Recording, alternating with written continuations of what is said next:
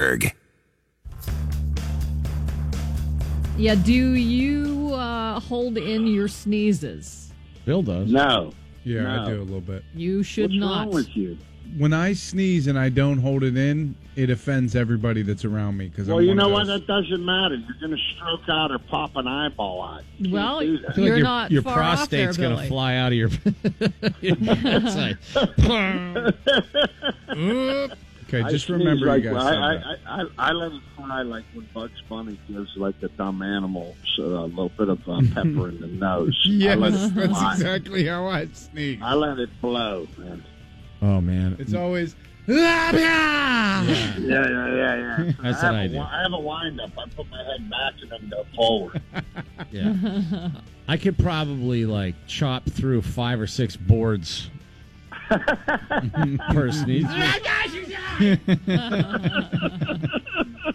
Randy Bauman and the DVE Morning Show. It's three minutes after six at DVE. Here's the Channel 11 Severe Weather Center forecast brought to us by Dormont Appliance. A couple of flurries today, otherwise just very cold. 16 for the high, 12 overnight tonight, and then a windy day on Thursday. But at least the temperature pushes up to near 31 degrees. I'm Scott Harbaugh in Severe Weather Center 11. It is one degree now at DVE. I'm Val Porter. Investigators are releasing more details about the 13 children found chained to their beds at a home in Southern California. Riverside County Sheriff's officials said the family has lived in the home for about three years in deplorable conditions. Officials said parents David Allen Turpin and Louise Anna Turpin are being held on $9 million bail. All the kids are being checked out by doctors to make sure investigators know the extent of the torture they endured, and they are also being slowly reintroduced to food. The parents of David Turpin told ABC News their son and his wife had so many kids because that's what God called them to do. Turpin's parents say they were shocked by the allegations because their son and daughter in law have a quote unquote highly respected, good Christian family. They said the last time they saw the kids was about four years ago. They say the kids were thin when they saw them, but the whole family seemed happy. Officials are investigating.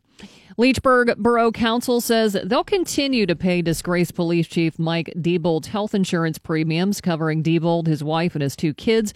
Council President Tom Foster said they want to give Diebold's wife adequate time to find insurance for their family. Uh, Diebold is accused of soliciting sex from who he thought was a 14 year old girl. He remains suspended without pay.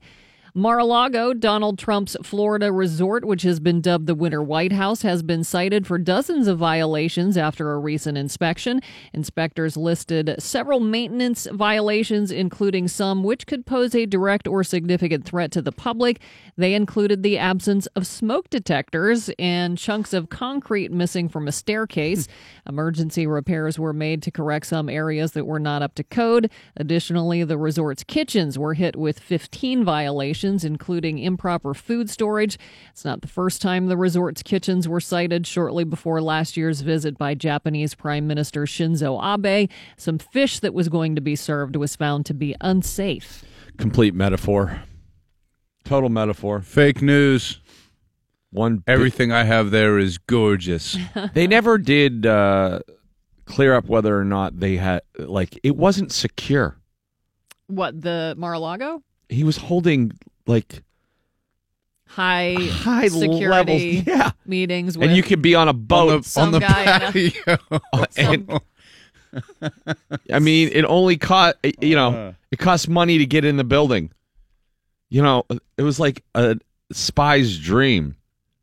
And do you remember that when it first happened? Everyone's like, "Um, this is the least secure place in the world," and he still uses his personal phone. By the way, Which isn't that what they were up in arms about just with crazy. Hillary? You know what I Just imagine? You, you remember the guy who sells Tom Hanks the house in um, uh, Money Pit when he's talking to him on the phone and he's eating a jelly donut and like a big piece of jelly falls on one of the houses like as he's turning the pages. Like I just pictured Trump looking over all these you know, incredibly classified documents and just chocolate cake bumbling out of his mouth. Delicious Oops. chocolate cake. Just smears Oh, yeah. every page. Definitely. Male grooming is a multi billion dollar worldwide industry and is expected to grow as men continue to spend more money on stuff like face wash and hair removal products, not hair growth products, hair removal products. Mm. Along with those products, more and more men are now also wearing makeup. And guys aren't just putting on concealer to cover up zits, they're also using mascara and guy liner. now they're not asking dad or grandpa or their lady friends how to apply it. Instead, they're turning to YouTube channels. Apparently, there are guy makeup instruction YouTube channels. Derek Carr definitely wears Guyscara. Have you ever seen him? He looks like an emo head sing like lead The singer. quarterback for the Raiders? Yeah. I don't know that I've ever noticed. Super dark outlined eyes. It's like uncomfortably noticeable for me. Every press conference he gave, I'm like, "What's wrong with you, dude?" It's hilarious. I want you guys to do one of those, but that's that's what I want. We're doing something different this year. Yeah. I want you guys to, to wear makeup. No, that that's not the That's- thing that's not that a I was talking about. He's I was talking talking about healthy. Trying to be healthy. Maybe it'll make you feel better. I don't think it if, will. if you look lovely. Bill, you Guy liner. Hey, Bill. You look lovely today. Look at those lashes. Bill, do you ever think about using a rouge type uh oh, that is the funniest thing. Guys always call it Rouge. rouge. I've said it on the show before and made you laugh. It, it's every guy does it. That isn't. It's not what it's called. In the 60s and 70s, yeah, but pretty much everybody calls it blush, I think, now. Bosh. but keep saying No, usually rouge. when guys talk to each other about blush, they're talking about something different. In Pittsburgh. yeah. According to a new survey, men wait nearly three times as long as women do to change their bed sheets. Guys change their bedding on average every 45 days. No. I'll let you in on a secret. Guys never change their I didn't know sheets. you were supposed to change your sheets till I was like 30. Come on, Dude, it- I never changed in Really? college. uh, you changed your can't sheets in college. Imagine the smell. No, but I knew I Dude, was I went supposed to. months without changing my sheets. Oh my word! I didn't- months. I didn't change my sheets in college all the time, but I knew I was supposed to. No, I didn't even know that was a thing. It I also thought you just got a pair of sheets, and whenever you got rid of the bed, that's when you got rid of the sheets. Oh my word! It takes guys an average of 18 days to change sheets after a one night stand. Ugh. Experts say that sheets and pillowcases should be washed at least once uh, or twice a week. This one kid I knew in college used to literally, instead of putting sheets down on the bed, he would just splay his laundry down on it. No. Sleep on top of the laundry for like, you know, two and a half months and then Oh. rotate the laundry as it, and then just pick it out for his uh, dressing during the day. Ugh. Word. Guys Animal. Animals. That guy is Apple CEO Tim Cook. Apparently, everyone can use a little divine intervention, according to a new survey. When atheists and agnostics are faced with a serious personal crisis like a natural disaster or a serious medical diagnosis, one in four start praying, even though they don't believe in God. With the qualifier, though. Look, I don't know if you're up there or not. I think that the um, the meditation aspect of that. I mean, you know, prayer is meditation, like saying things over and over. It's a mantra. You know, it's it's like an elongated mantra. People can find comfort in that, when, even if they don't believe, because it has like the calming effects of the same tenets of uh, transcendental meditation. I think Catholic prayers are different than Protestant. Yeah, but prayers. you get to the point when I mean, I was no, it's pretty not- involved in the Catholic Church for a huge part of my life. Like and, there's standard Catholic, like the is it the Rosary a prayer? Well, there's it's a it's a bunch of prayers. See, it that- starts off with That could be like the, like, like to Randy's point, that could be the more the, the ritual because Yes. it's a control thing. You feel like if you're doing a ritual that you have control over, maybe you have control over whatever situation that you have. With, with Catholicism, there's the kneeling and the rosary and the, But there's the sign of the cross and but you don't- standard, like the Lord's Prayer. Yeah, that's part. I mean, you, you use that in the Rosary and Yeah. you do Hail Marys and the uh, glory. Uh, was that uh, the I don't glory be know. to- Pa- patria or whatever. Yeah. Glory be to the Father, Son, and the Holy Spirit, uh, as it was in the beginnings, now, and never shall. No, that's a different one. And see, it's been so long. Uh, but But the point I was trying to make is when you're halfway through the rosary, you don't even know what you're saying. You're just holding on to a bead. You're like in the meditative sort of Yes. state. But the These are the the- wrong beads. Yikes. Well, I sure do got a lot of beads. Oh, I should have changed these with Benoit the get in sheets. here? What's that? How did Benoit get in Yeah, here? exactly. Um, but if you don't believe, I th- think you can still use prayer. Yeah, but the the church that I grew up in, the Methodist religion, like prayer is more of a conversation. It isn't a meditative recitation. of- chanting, yeah. It's I never- more like we we we grew up in in a sort of like the Ned Flanders version of Christianity. Yeah, We're like- uh, for sure. Like we sit down by the bed, we're like, "Hey God, just want to check in. Yep. How's everything up Yep, there? Good, for sure. Good. Oh yeah, no, there's less recitation of standard prayers and There's not. A, it's not the fire and brimstone sect of the religion. no, we- right. yeah, It's pretty loose. Catholicism is gothic. It has like it's scary. Like you could say that the stuff in a scary voice. It's awe-inspiring. I was terrified of the Catholic Church as a kid It- me too. because of all the statues, and this girl yeah. next door was like, "This statue cries real, uh, cries Real blood." yeah. And then you Like, see the Madonna video, and they're like, they weren't lying. Singer Seal is reportedly being investigated in Los Angeles for alleged sexual battery. TMZ reporting actress Tracy Birdsall reported a 2016 incident over the weekend to the LA County Sheriff's Department, but authorities have not officially confirmed this. Birdsall tells TMZ that she and Seal were neighbors and developed a close friendship. That's until he forced himself on her, tried to kiss her, and groped her in his kitchen. She also claims he started to belittle her by making fun of what she was wearing when she tried to stop him. A rep for Seal tells the gossip website that he is vehemently denying the allegations and intends to defend himself against them. And Leah Remini is defending director Paul Haggis, who has been accused of rape. In an open letter, the actress and Mike Rinder, her co-star on A&E, the A&E series Scientology and the Aftermath, call the anonymous allegations suspect, especially because the Church of Scientology is well known for attacking former members. The letter posted to Rinder's personal blog reads, quote, Those who accuse without going to law enforcement, those who seek hush money to keep their stories secret, those who make accusations to the media anonymously, they are suspect. And when the target of these tactics is someone who is a prominent critic of Scientology, it is very suspect, end quote. Haggis, who was a Scientologist for 35 years, left the church in 2009 and has been vocal about leaving the religion. He did appear on Remini's anti Scientology series last September. Haggis is a two time Oscar winner and was accused of sexual misconduct by four women earlier this month. He has denied those allegations. And if you watch that series at all, you mm-hmm. know that, that that's all the church does. When you leave, they attack Oh yeah, you. and he was the one that authored that long New Yorker expose Mm-hmm. on Scientology that was oh yeah, I read that. pretty Quite an damning. expose, yeah.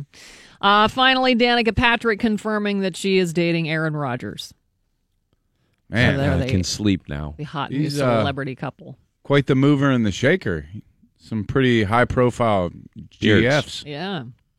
Forecast today going to be cold, high only in the teens. It is one degree now at DVE. I boy, I didn't think it was that cold out. I guess I'm getting used to it. Yeah. I thought it was like 18 degrees or something like you that. You can tell when it's really cold because your car sounds like a great uncle, like trying to get something out. Like, okay,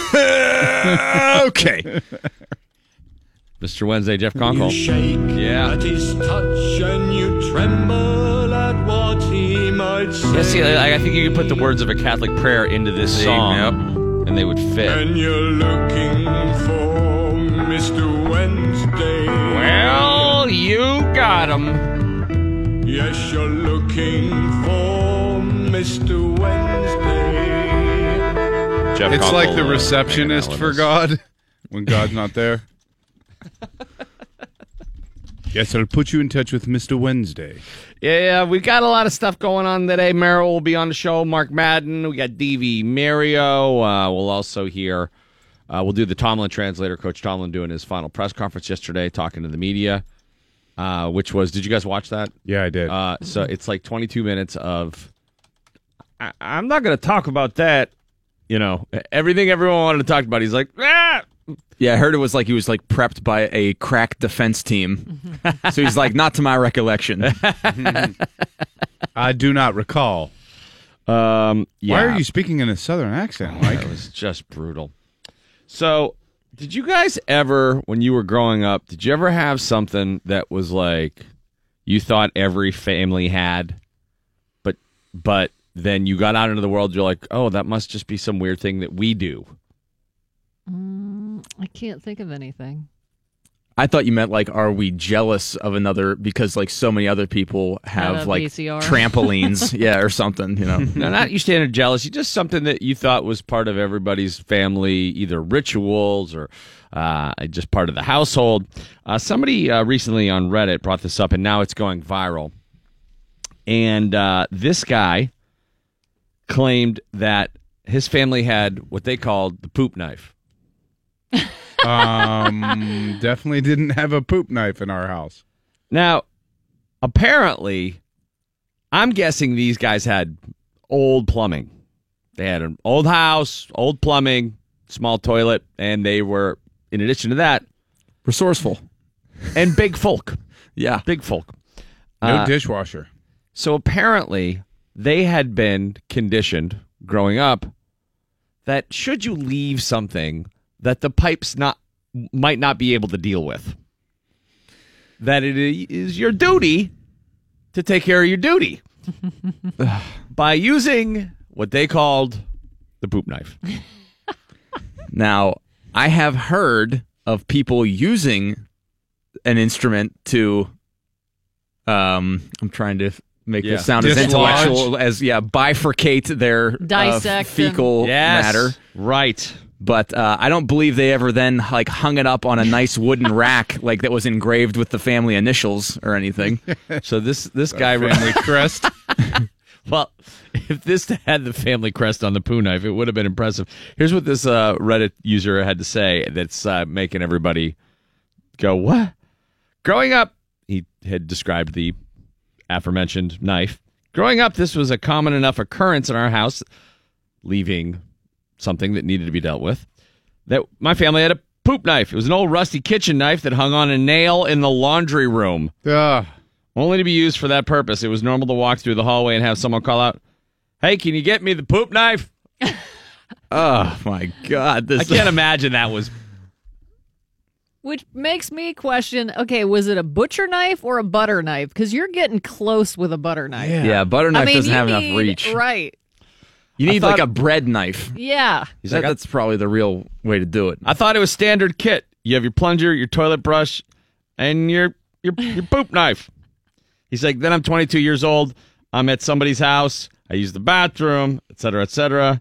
He, uh, I, I call out for him. I say, hey man, where's your poop knife? Oh, what? The guy's like, my what? Poop knife. Need to use it. The guy's like, what the? That's a knife? He's like, maybe he doesn't call it that. He's like, I don't know. What is it? A fecal cleaver? a dung divider? A dung divider. Uh, he starts laughing, and then everyone in the house starts laughing. The music stops. Everybody just starts laughing at me. And uh, the guy says, I told my wife this last night, who was amused and horrified at the same time. Turned out she did not know what it was and had been using the old rusty knife hanging in a utility closet as a basic utility knife. Oh my god. No. Thankfully, she didn't cook with it, but she'd been opening Amazon boxes with it now. Um, there were, you know, everybody chimed in on this. It was kind of funny. One person said they use disposable uh, chopsticks in Asia, which was like a big no-no. like, I had reusable ones. My sister bought me nice ones one time, and then I, like, oh, chopsticks? Yeah. Every, everyone got nice chopsticks somewhere in the late 90s. yeah, At some point in the late 90s, you had a yin yang on something, and there was a nice set of, of chopsticks in your house. yeah, and then you know, eventually, I have no idea where they went, but you know, I'd, I'd, you'd have to wash them You could every probably time. use them as a as yeah, a poop knife. if you needed to. I don't know. I think it was more like I had more problems with food preparation than anything going from my house to somebody else's house. Like, is this really you guys put Miracle Whip in tuna fish? What are you savages? Yeah, I would see that all the time. Like, like I went over to my one friend's house, and she, his mom made me a peanut butter and butter sandwich, and for some reason, that combination Oh. it made me want to oh. Disgusting. puke because I was like, "How creamy do you need this sandwich to be? you want to throw some mashed potatoes on there too, and just really get the go for the trifecta." Yeah. So that was that was basically it. I never had anything like the knife to, to contend with. Well, what, the, the question not. that I want to ask this family is, what is their diet like? If they're taking such healthy BMs that is choking the uh, antique plumbing here, Yeah. I mean, were these people like kale farmers or or something like that? It's possible. It's possible. It has to be diet related. There can't be something genetic that your body just processes things that way. No. And you just leave boulders. See, my family's on the opposite end of the spectrum. We we're, we're bunny bean leavers, so I mean, there's there's nothing. Mike's uh, coming in next with sports, and the, the town is still not in good shape from uh, a sports perspective. As Jay Hay now says, he wants out. Oh, you guys aren't going to win for a couple years? Trade me too. The Pirate situation. They're probably going to. pirate situation gets uglier. Mike Tomlin meets with the media and tries to explain away what what happened, and it just was not. Uh, anytime you got a question where it wasn't about why did you uh, call for an onside kick there? Do you regret it? Are you going to fire all your coaches? If he got a question that wasn't about that, he talked forever about it. He's like, "Oh, thank God that was not about something controversial." And then I he- thought Desperate Housewives went down after season two. Great first season. Coach, where do you keep your poop knife? DVE E Sports. All right, Mike Prisuta is here with your sports on the DVE Morning Show, and uh, lots to talk about, Mike. Sports are brought to you by Stevenson Law Offices. There is lots to talk about. Mike Tomlin didn't really want to talk about much of it, but I think he had a number in mind. He felt like he had to talk for about 20 minutes in that last wrap up press conference of the season. So he talked for about 20 minutes And said nothing. said nothing, addressed nothing. Did you guys subpoena him to come back? And I don't want to do that anymore for a while, maybe a long while. Let's give it a couple months. Enough's enough. Uh, it's over. They lost. They're out. Jacksonville See you moves later. on. See ya. Uh, Mike, one of the things Mike Tomlin didn't really want to address was the future of his coaching staff, specifically the individuals that comprise that coaching staff who might not be coming back, who might be coming back. Mike Tomlin uh, didn't really want to go there yesterday, but he did shed some light on how such things are evaluated. Man, I you know we're we're all a product of the end result. Um, it starts there, whether it's players or coaches. Um, you know, we are what the record says we are. Um, so uh, it starts there, um, but then it's also you know your will, um, players and coaches. What are you willing to do? I know what you're capable of, or I have a pretty good assessment of what men are capable of. Uh, but what what you're capable of very rarely defines you in this business. Whether you're a player or a coach, what you're willing to do uh, is what defines you, and what you're willing to do on a consistent basis. Uh, how selfless are you?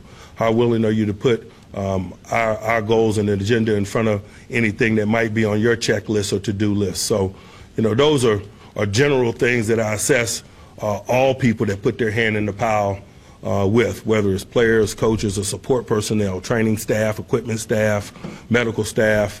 Uh, I take really generally the same approach to evaluation of all people. Jesus, stop the fight. I'm staggered by that. I mean, uh, the knockout filibuster came when uh, Tomlin was asked if maybe in retrospect he set a bad precedent when he talked Patriots with Tony Dungy on TV. Now, mind you, this was on TV, normal TV, not social media, not some kind of communicative powers from Pluto, just TV that everybody grew up with and people talk on it and you listen to it and Mass media. yeah, uh, nothing new, right? Yeah. This was Tomlin's response to the suggestion that maybe he set a bad precedent talking Patriots with Tony Dungy before the Steelers were about to play the Packers.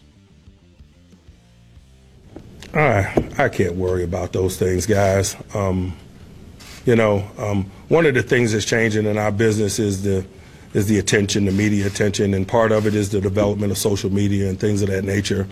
So, you know, I'm, I'm f- fortunate enough that I've been in it long enough that I realize that it's changing in some ways, and some of the norms are changing, and, and we got to change with it. And um, and so I'm less resistant to old norms, and I'm not worried about those type of things um, because they're really irrelevant. The amount of attention that we all get um, is tenfold what it was 10, 15 years ago. And to try to keep that jello, in the box is a waste of time and really kind of fruitless. Um, we don't spend a lot of time worrying about what's said about us or misinterpretations of what we say. Uh, we simply go about our work, and what's important is what we say to one another. And if it doesn't come from one man to another, we don't give it much, much thought or attention. We don't. Uh, we realize oftentimes it may create a storm around us, but that's not us. Um, we don't care. We can't care. We can't control it anyway. Um, it's an impossibility in today's professional sport climate. So um, that's my soapbox. Keep the jello inside the box. Is that Tomlin's poop knife? Like that that's not a I don't think that's a saying. I mean, you don't get any jello if you do that, right? It's isn't it keep keep the toothpaste in the tube? I think what he was saying was when I talked to the players, we talked about the task at hand. Mm-hmm. Which would have taken about five seconds instead of one minute and twenty one point nine two seconds. I I don't know where the hell he was going with most of that. Listening to that was like watching a nature documentary where a cheetah is chasing a gazelle and it just eludes you in the middle. Like you just you, the answer just got away from him. There has to be a happy medium between a, like a James Franklin every day is the Super Bowl type mindset, which we all roll our eyes at, and the you know Mike Tomlin looking ahead to the Patriots thing. There has to be some sort of middle ground that is acceptable. I suspect next year you'll you'll see and hear a very boring football team. wouldn't, uh, that, wouldn't that be a treat? I, I don't think this stuff ran them off the rails. I watched a little bit of the game again yesterday. Here's what you need to know about the 2017 Steelers. They stink on defense. Yeah, that is, Okay? They stink on defense. Since Shazier went out, it's not do they sneak, do they not sneak? I Did they say this? Did they 100% do agree. that? They can't tackle. then why are we firing our offensive coordinator when we scored 42 on Jacksonville? Nobody's eyes on the ball. I don't I don't know what's going on here. This is my evaluation of the 2017 Steelers. They stink on defense. They're not going to win a championship as long as they stink on defense. Now, to me, the offense Too complicated? No, I- Should I dumb that down? I was Can thinking you about stretch the that game. out to a minute twenty or so? the they the offense stunk at the beginning of the game, but they rebounded. They did, the but they Steelers defense sucked for 60 whole minutes. Yeah, but the offense didn't help the defense, which stinks, and they should have known that going in. And I give you the uh, the sack fumble. Oh, that was the Dan Roth or uh, Dan Dan Fouts' assessment of that as the color commentator. Roethlisberger held the ball for an eternity. Something you can't do against a team that came in with 55 sacks, most of them from the front four. Correct. Did anybody not know that going into the game? And what's he do? Hold the ball, hold the ball. Asking for it. You want it. You got it. um, Again, pretty simple. Doesn't matter who said what, who posted what, where, when, about whatever. Can't play defense, and the offense doesn't work in conjunction with the bad defense to try to get the team, which is comprised of the offense and the defense, through the game. They work independently of one another, and that doesn't work either. Because that offense needed to control the ball to protect the crappy defense, not see how many points it could score, and then say, "Oh well, it's not our fault." And what did everybody that we talked to from Jacksonville say? Well, this defense has to some somehow find a way to score Yeah, which it did because you let it. Because their offense is crappy. Because who saw that coming? Oh wait, you should. Everybody should have seen it coming because they did it two times the game before. There's no way that could happen again. The yeah, offense. actually, there is. Ben Roethlisberger has Sorry. always had a live by the sword, die by the sword Yeah. thing going on in, in Pittsburgh. He has very rarely showed a willingness to adapt in games. Be- Usually, he's just he's good enough to beat everybody, and that's good enough. You know, even though he can play into their strengths sometimes, he usually puts up enough. So if the defense can hold them to four touchdowns, the Steelers still win that game. They couldn't hold Jacksonville to four touchdowns. Yeah, and then you, you factor in the, the poor coaching decision at the end of the game on the onside kick fiasco, and that's what you get. Right. And two fourth downs that were mismanaged. Yeah. You know, it was everything. The offense was so good in that game, except for those two plays, like you said. All right, so let's give them a what? A minus, B plus, C at best. Oh no way! No way, Randy. The offense was essential to 14 of the first 28 Jacksonville points being scored. 14 of 45. They scored 42. Yeah, But they, didn't go on a run the until they were down 21 nothing. 28 to, a 21 nothing and a 28 to 7 hole. All right. Which totally dictated the way the game had to be played. Well, my there. point still being that everything kind of had to go wrong, and the offense would have had to have been, you know, putting up seven on one minute drives every time they had the ball and able to, in order to overcome how bad the defense was and how stupid some of the coaching was. Or it would have been having to put up seven on eight minute drives. Yeah, preferably, yeah. And then it only would have had to do that about four times.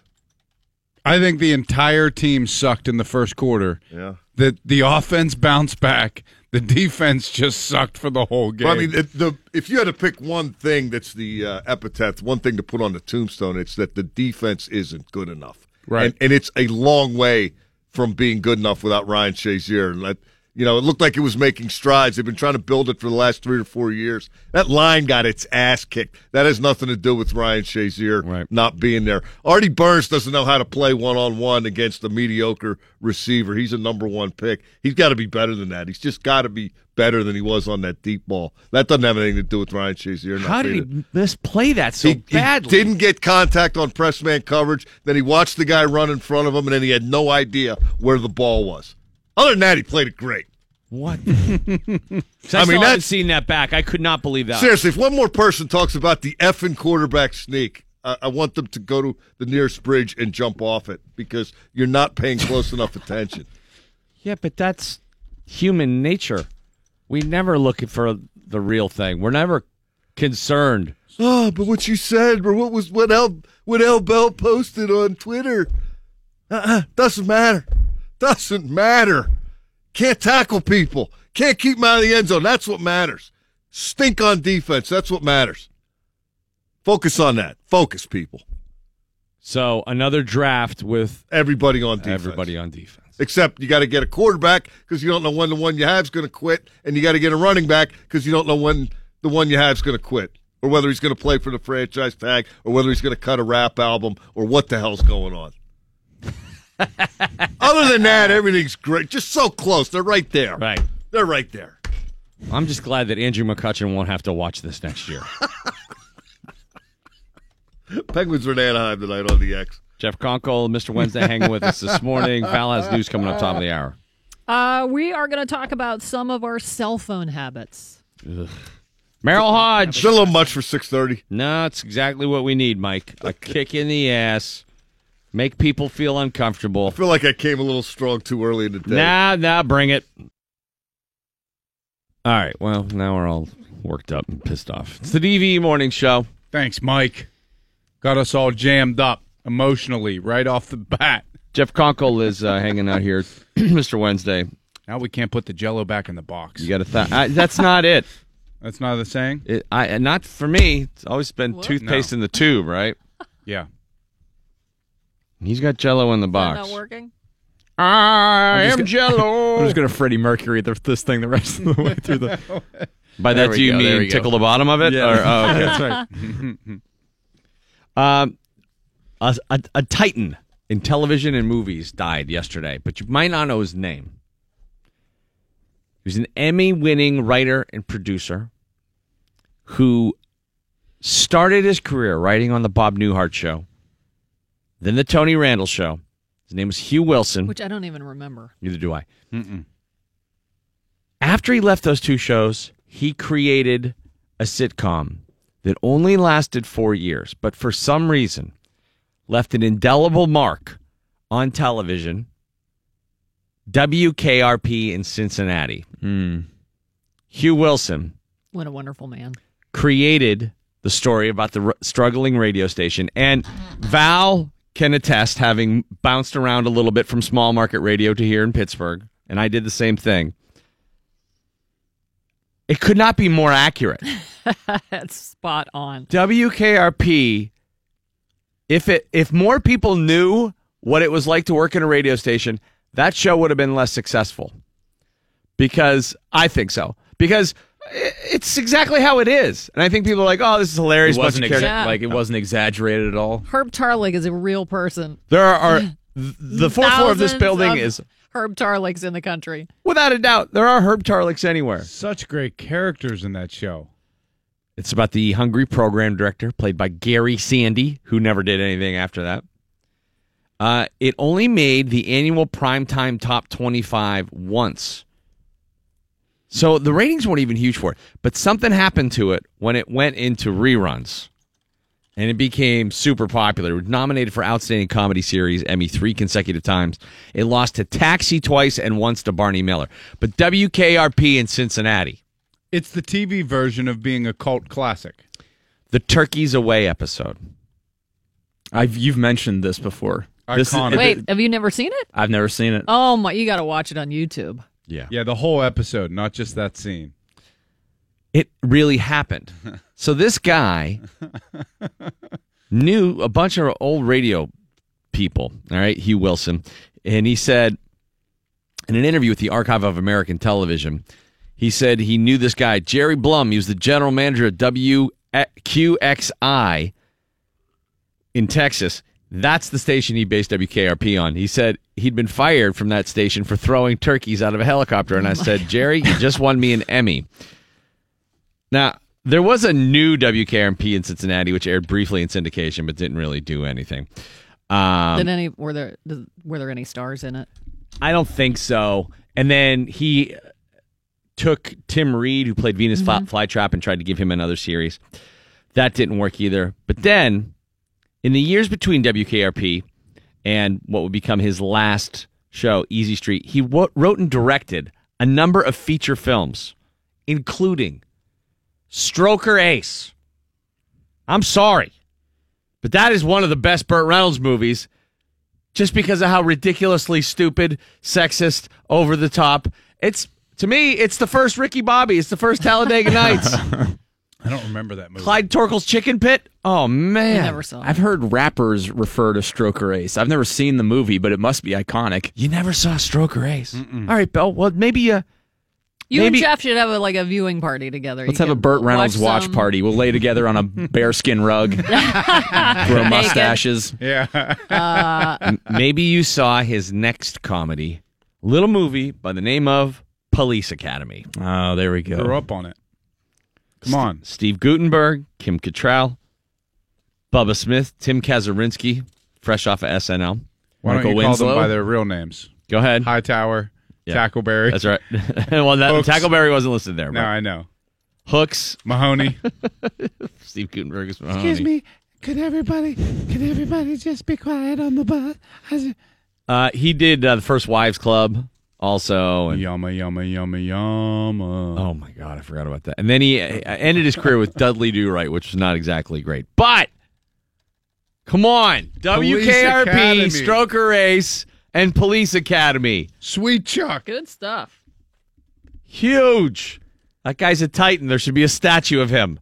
Do you ever wonder why they don't make movies like a Police Academy or like an Airplane that are just purely like joke ve- like they don't Yeah. do that anymore. they No, don't make like don't. joke vehicle movies. Like that's all Airplane was. It was just Just pure jokes. Like that's all it was. Yeah. I mean, if you think about it, what where Airplane came from eventually became the Onion, right? Because the Zucker brothers and those guys, they were Madison, Wisconsin uh, Oh, guys yeah. who started like that, like phony newsletter Satirical, thing, yeah. satirical newsletter. Yeah. Um, there was a movie recently that did it. There, there was a couple in the '80s. Those movies were huge, but there was a movie recently that I noticed. I'm like, oh, it's kind of like that. It's just looking for jokes. But now I can't remember what the hell it is. The only thing that I've seen that comes close is there's a show called Angie Tribeca, which uh, stars um oh crap, what's her name? Uh, Rashida. Rashida Jones. Yeah. yeah, and and uh, Steve Carell is a producer on it, and it, it it's basically like uh, the Naked Gun. Like it's just silly love that. jokes, like for a half hour straight. Right. There's like it's a loose plot. It's a police kind of uh, procedural, but it's hilarious, and it's all jokes. And wasn't there another cop show in the '80s that did that? Um, Yeah, it wasn't a. Ba- it was based on not not Police Squad. Oh, okay. There, there was another one on ABC, and now I can't remember the name. Oh, it's gonna drive me crazy. I know the actor that played. I'll have to look it up. Um, Brooklyn Nine Nine was kind of like that with Andy Samberg. They were just looking for jokes? Recently. Yeah, oh yeah, it was just a ton of jokes, uh, but not as much visual. Get like the visual gags in those movies always cracked me up. yeah. Walk Hard, I was thinking was maybe kind of like that, but it was so much more of just jokes on spoofing those Right, specific moves. to that yeah, it was category. specific Yeah. to the the um the movies you're talking about, like Airplane and all those. Those are just sort of apropos of nothing jokes. Right. Just yeah, not relevant to the plot. We needed a setting where a line of people can slap a woman, Mm-hmm. and that's basically what we were trying to go for. I have to tell you, there was a point where I was really I was looking for a uh, a GIF file from Airplane to describe the mood in Heinz Field, and I was because we were getting thumped, and I'm like, it, you know, right before halftime, I'm like, this is so depressing, and I typed in Airplane the movie GIF, searched it, and the stuff that popped up was making me and my buddy laugh so hard. I was just scrolling through, so I spent Everything. halftime looking at Airplane GIF, and because there's so many. The most popular one is the Ted Striker sweating. Yeah. that people play when like a game is tight or something's coming down to the wire. Yeah. But like the way that the airplane, like everybody in the plane is looking up at the girls playing the guitar and they all lean in at the same time, you know, like, oh, there's just so many hilarious ones on that flick. The, uh, my mom went. Uh, she she knew me and my buddy th- would think that was a pretty funny movie. It was a silly, you know, m- movie for you know a couple, you know, ten Yeah. year olds or whatever. So she went out to Eagle Video and rented it for us, and she's sitting there watching with us. And I guess she forgot about the scene where everyone's panicking on the plane, and just a shirtless woman Boom. is just jiggling right in front of the the TV for about two minutes. Oh, yeah. I've never seen her get off the couch that fast in my entire life. That was a trademark of those movies too for some reason. Like Just a Kentucky little bit. Fried Movie. yeah. Same people. Yeah. Yeah. Just boobs. like a big set of boobs for no reason in the middle of because it's scene. hilarious. Yeah. I remember watching that at my friend David Sufchek's house when I was a kid, and when the boob scene came on, his his uh, dad, Mr. Sufchek, was like uh, laying on the couch with an Afghan pulled over him, and we were like on the floor looking at the TV, and the boob part came on, and I was like, "Oh my god, are we in trouble?" And then I just heard him go in the background, and I was like, "I'm coming to Sufchek's house more often to watch movies."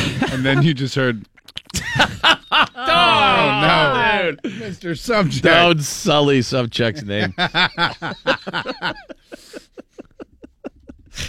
oh, Jeff, what do you, You got kept going on? rewinding it. I got. Uh, I, I'm doing some stuff with the Drankin Partners. Oh, cool. Uh, February uh, seventeenth uh, at the Arcade Comedy Theater. So getting back on the horse here. Good deal. Jeff Kunkel, Mr. Wednesday, uh, hanging with us this morning on DVE. Val's up next.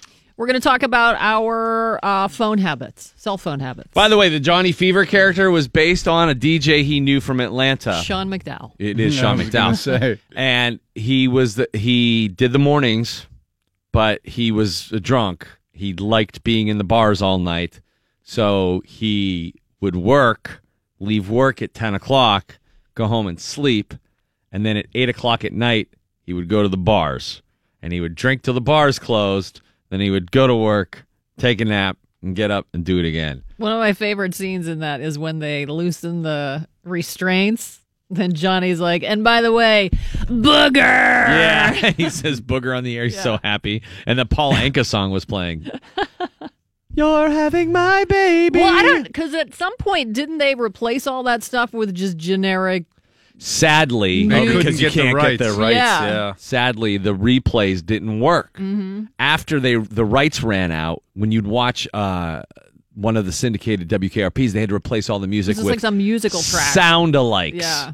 and it totally took away from the show. And was I never it ever thought it would. but- sold like on like a DVD or a VHS where DVD. those original songs are still on it? Like the first bootleg days of eBay when Right. someone was there with like a DVD recorder.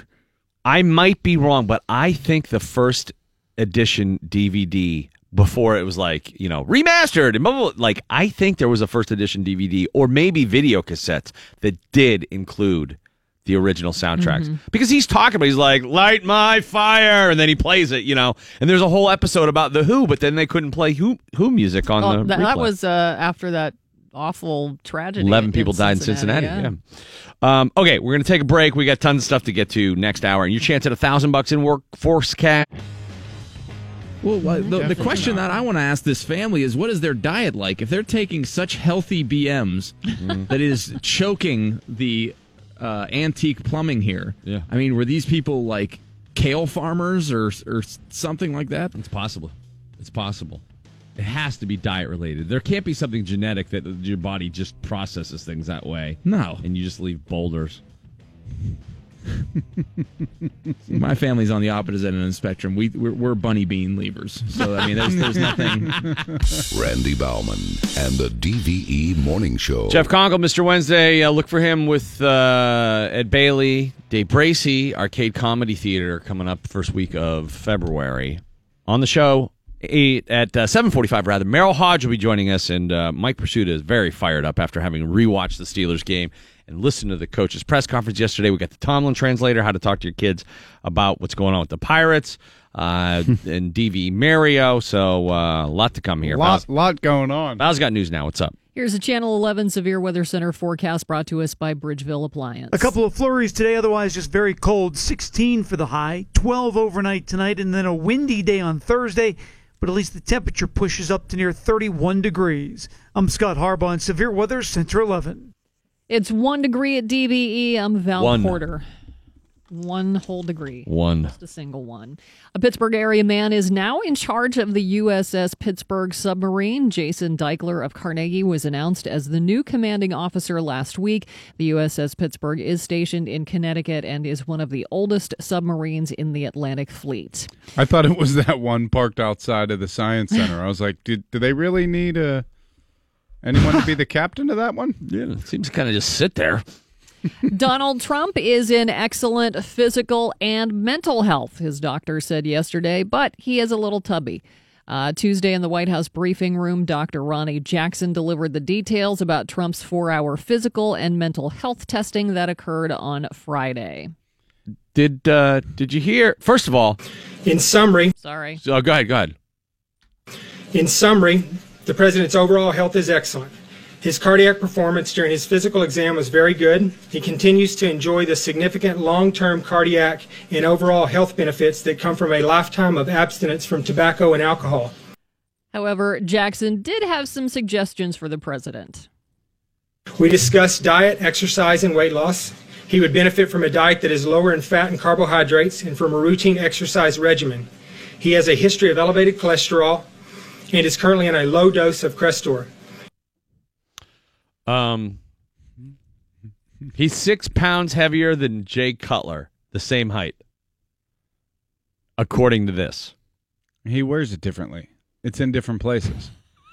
There's no way he's only six pounds. I mean, I don't care. I'm sure they all lie about their health to a certain extent. But my favorite part of the doctor yesterday was uh, this. There was an incident recently where the president appeared to slur his words while giving an address. Um, did you look into what the cause of that might have been at all? I did, yeah. We, we talked about that, and actually, uh, uh, um, one of my ENT consultants uh, was involved in that. We evaluated him. We checked uh, we checked everything out, and every everything was normal. We even went so far as to do an ultrasound of his parotid glands and a few other things, and there was absolutely no uh, you know clinical findings that would suggest. I think the reason for that was, quite honestly, me being up here right now, I think I need a drink of water. Uh, is- but.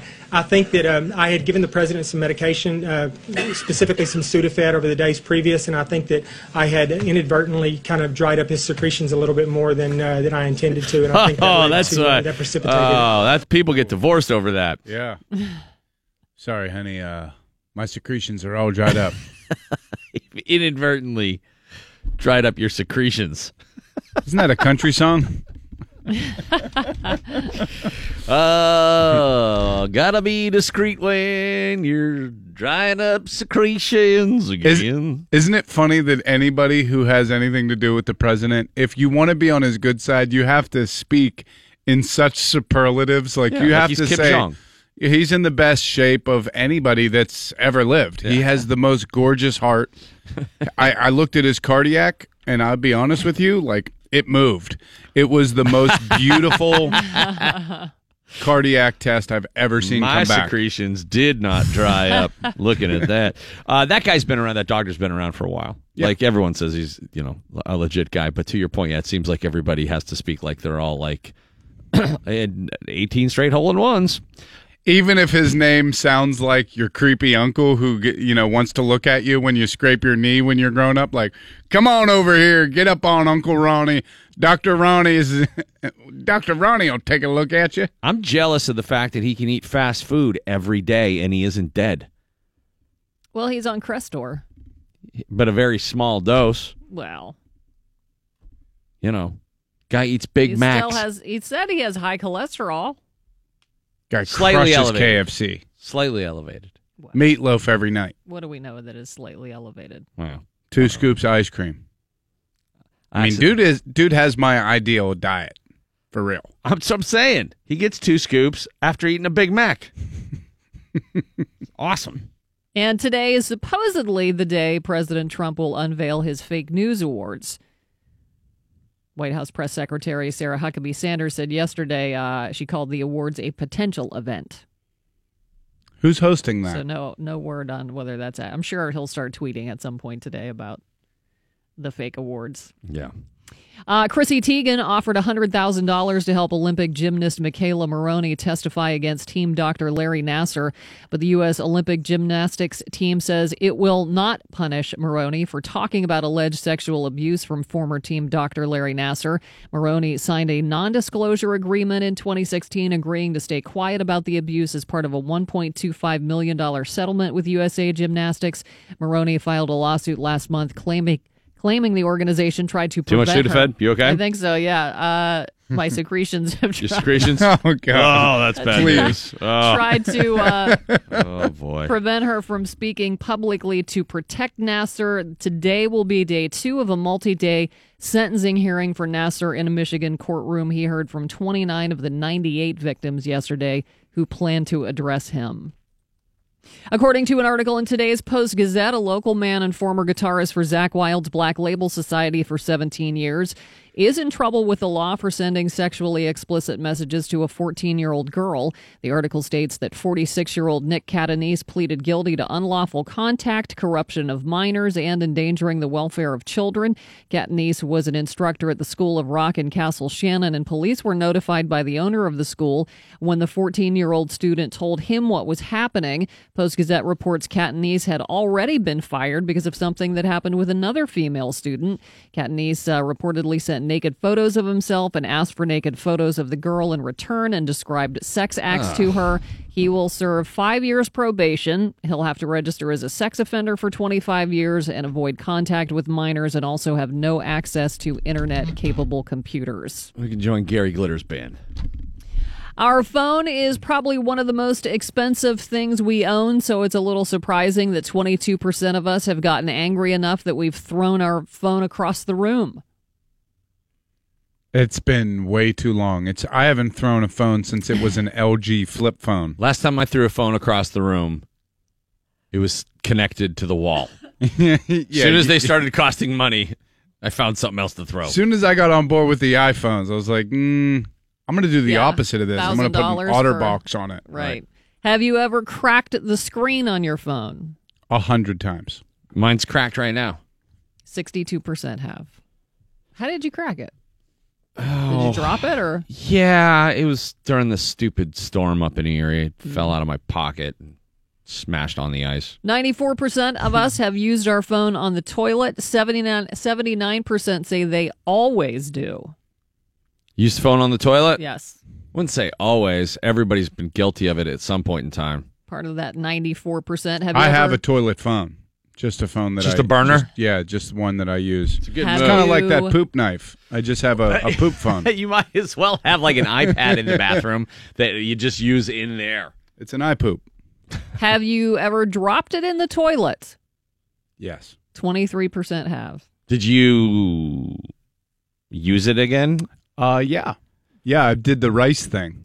But it was You a put it in a toilet thing of that rice. was, Was it a fresh toilet? No, no, no. Yeah, it was uh, an unsoiled Like toilet. on the way in? Jeez, what would you do if like there was Fresh a bowl. if it's yellow, let it mellow situation and you dropped your iPhone? Put it in the rice. I'd probably, I'd probably go in, rice it up. get Fish it out, rinse it off, and put it in the rice. And every time your phone rings, you feel like you're on a date with Trump. I don't know anybody who doesn't do this. Do you sleep with your phone in the bedroom? Yeah. Oh, yeah. Of course. 92% do it, including 9% who put it under their pillow. I've put don't- it I don't do that. on my. Bed. I've left it on my bed many times. Yeah, I have a plug into the wall, like you know, just out of arm's reach, so that when it that alarm goes off, I have to actually get out of bed a little bit to turn it Mhm. off. But there's a lot of times where I'm like reading something and I fall asleep, you know, reading my phone, which is terrible for you. I know. I initially I lay on my side and look at my phone. So you don't disturb Serena with the light. Yeah. I initially started sleeping with the phone in the bedroom because I didn't have a house phone. Oh yeah. Well, you got So if there was an emergency, I wanted it right there. Yeah. Yeah, I don't have a house phone. Yeah. Neither do I anymore. Well, I, I do. mean, everyone but I has don't- a number. You had Yeah. to get it with the bundle Right. the stupid bundle package. Yeah. Well, just and so now they I could sell your information. Like, think about how many people are trying to call you, and They're it's really just going to a dead end line. Yeah, but the only people who are trying to call you on that are solicitors. And they're Right. very frustrated, like I said, because nobody ever answers. They probably Uh, would sound super surprised. I want to get a landline just to answer. They can be like, "Oh, I, I totally forgot my pitch. no one's answered in over four years." How many apps do you have on your phone? Uh, I think I have four pages. That's probably more than 30. You're 36% have more than 30 apps, 64% have less than 30. Two, three, four. I have. I've yeah, got, I have four. I've got about 20, That's it. 20 apps, maybe. Now 20, phones 25. come more with than twenty. now phones come with so many apps that you can't get rid of. Oh Or yeah, at I was least just an saying like how many phone. I've downloaded. If I had to go top ten, like apps I would not get rid of, weather, Mm-hmm. like the photos. I don't. I don't know. I guess you got to use the photos. weather. I, don't even consider that an Yeah, app, see, but that I, I wasn't even is. counting that. Anything that comes with the phone. Okay, would- anything that comes with the phone. like doesn't was count? thi- I- No, no, because I guess NFL it does. Network comes on my phone and I can't get rid of it. All right. Spotify, Twitter, uh, iHeartRadio, iHeartRadio. It's Can't- free. Download free. it now. Can't get rid of that. Um, uh, and then IMDb. That and- and that's a huge one. I gotta have the IMDb to go down the rabbit holes whenever I'm watching something and being like, "Wait, who is this guy? What was what was he in before?" And then you gotta, you know, then you call Twitter, it up on IMDb. Uber, Instagram. Those are the only But ones, though. there's so, like Amazon Kindle. It comes on my phone. I can't get rid of it. Uber, I've never Lyft. PNC, like my bank. Tough one. And the podcast one, well, that comes with it, right? So that doesn't count. Snapchat, Oh, the other one, Open Table. It's the best. Open Table's great. Netflix. Yeah. Do you watch Netflix on your phone? Yeah. Do you I- really? I have. I have. I don't. I've usually. only if done I'm it a- on the if I'm on the road. If I'm on the road, yeah, Yeah. that's it. If I'm like staying at one of my brother's house or something, and I'm you know locked up in the attic bedroom, here you go, stay up there. It's cool. Hope you like dust. And you sit up there and watch a documentary and fall asleep. Yeah, probably the new, news, especially local news apps, and that's what I use. The Oh no, most. really? You use a news app because I just use Twitter. I use both. Like I, as soon as I get up in the morning, I start the local news stations to see what happened locally overnight. Twitter's the one that I And then I go to got to get rid of it because I'm just I go out of habit. Bing, I'm on it. Mm-hmm. Yep. It's the worst. I agree. Because it's a never-ending scroll. You can't get to the end of it. Like I Oh, always I read it like I think I'm just gonna come to a thing where it says the end. And know? that's all the news today. right. Every time I pull up at the gym, I will find 20 reasons not to go in. And Twitter gives you a real good one. Well, I better make sure the world isn't blowing up before I go in and have a useless workout. So, uh, Matt Damon says he's keeping his mouth shut about the Me Too movement. The actor got backlash uh, last month for his comments about sexual harassment. He suggested some forms of harassment were worse than others. He was immediately criticized on Twitter and accused of mansplaining sexual predators to women. Damon apologized for the comments Tuesday on the Today Show and said he wished he had listened more before weighing in. He said he supports the Me Too movement, but added, "quote I should get in the back seat and close my mouth for a while." End did, quote. did you watch the the screener for that movie Downsizing. Yes. that he did. Mhm. What did you think of that movie? I thought it was okay. I hated it. It was just I would never watch it again. I thought it was okay. I did watch Get Out yesterday. Oh, you hadn't seen it yet? Unfreaking believable. Yeah. Loved it, right? Great movie. It's so good. Downsizing is like two and a half hours. yeah, it's, And it's, it's- okay. It's dumb, I think. But then I love the, everyone involved. Alexander Payne, some of my favorite mm-hmm. movies. I mean, Election, The Descendants. That guy's done great mm-hmm. flicks, and this was not good. Yeah, Get Out is awesome. Allison Williams is awesome. That that that main character is great. His friend is aw- is Oh, hilarious. yeah, that's- that's- is really funny. Yeah, it's an awesome character. And then the the dad, Allison Williams' Bradley dad. Whitford. Yeah, Yeah. I only And, know him uh, from Billy Madison. Is it Kathleen Keener or Catherine Keener? She was in Forty Year Old Virgin. Catherine. Oh Catherine. yeah. Yeah, it's awesome. Uh, recordings by Aerosmith, David Bowie, Linda Ronstadt, Queen, and Jimi Hendrix highlight the 28 selections, 2018 selections for the Grammy Hall of Fame. Among the singles and albums on the list, Aerosmith's Dream On, David Bowie's Space Oddity, Linda Ronstadt's Heart Like a Wheel, Queen's A Night at the Opera, Jimi Hendrix's Band of Gypsys, Sam Cooke's Bring It On Home to Me, Nevermind from Nirvana, Hugh Masekela's Grazing in the Grass, The Four Tops, I Can't Help Myself, The Rolling Stones Paint It Black. Selections must be at least 25 years old and exhibit qualitative or historical significance. The 25 new titles bring the Hall of Fame's total to 1,063. All are honored at the Grammy Museum at LA Live. Flurries today, temperatures only in the teens. It's 3 degrees at. DVE. You're watching DVE TV. Television without the picture. Tonight on DVE, we present programming for parents whose kids may be having a tough time understanding the Pirates' moves this offseason. Tonight at 8, how to talk to your kids about the Pirates. Daddy, why would they trade Coltrane and Kutch? Yeah, Dad, I thought you said Andrew McCutchen was the face of the Pirates. I thought the face of the Pirates was a pirate. yeah, sweetheart, it's just a figure of speech. It means that he wasn't just the best player, he was the player they were building their whole franchise around. But why would the pirates cut off the face? Despite the nose? Yeah, because that's not a thing. Yeah, no, cutting off your face despite your nose is definitely not a thing. I guess when it comes down to it, they thought that trading Kutch made the most sense for the organization. It was a business decision. I'm only learning my multiplication tables now, but explain to me how this is good math. That's like Chuck E. Cheese trading away Chucky. Yeah, Chuck E. Cheese would never do that, because they care about people, and they want us to be happy on our birthday. Yeah, well, the pirates don't care about your birthday. But pirates don't care about my birthday. No, no, no, sweetheart. No, no, I didn't mean that. It's not that they don't care about your birthday. They don't care about anyone's birthday. They don't care about anyone's birthday.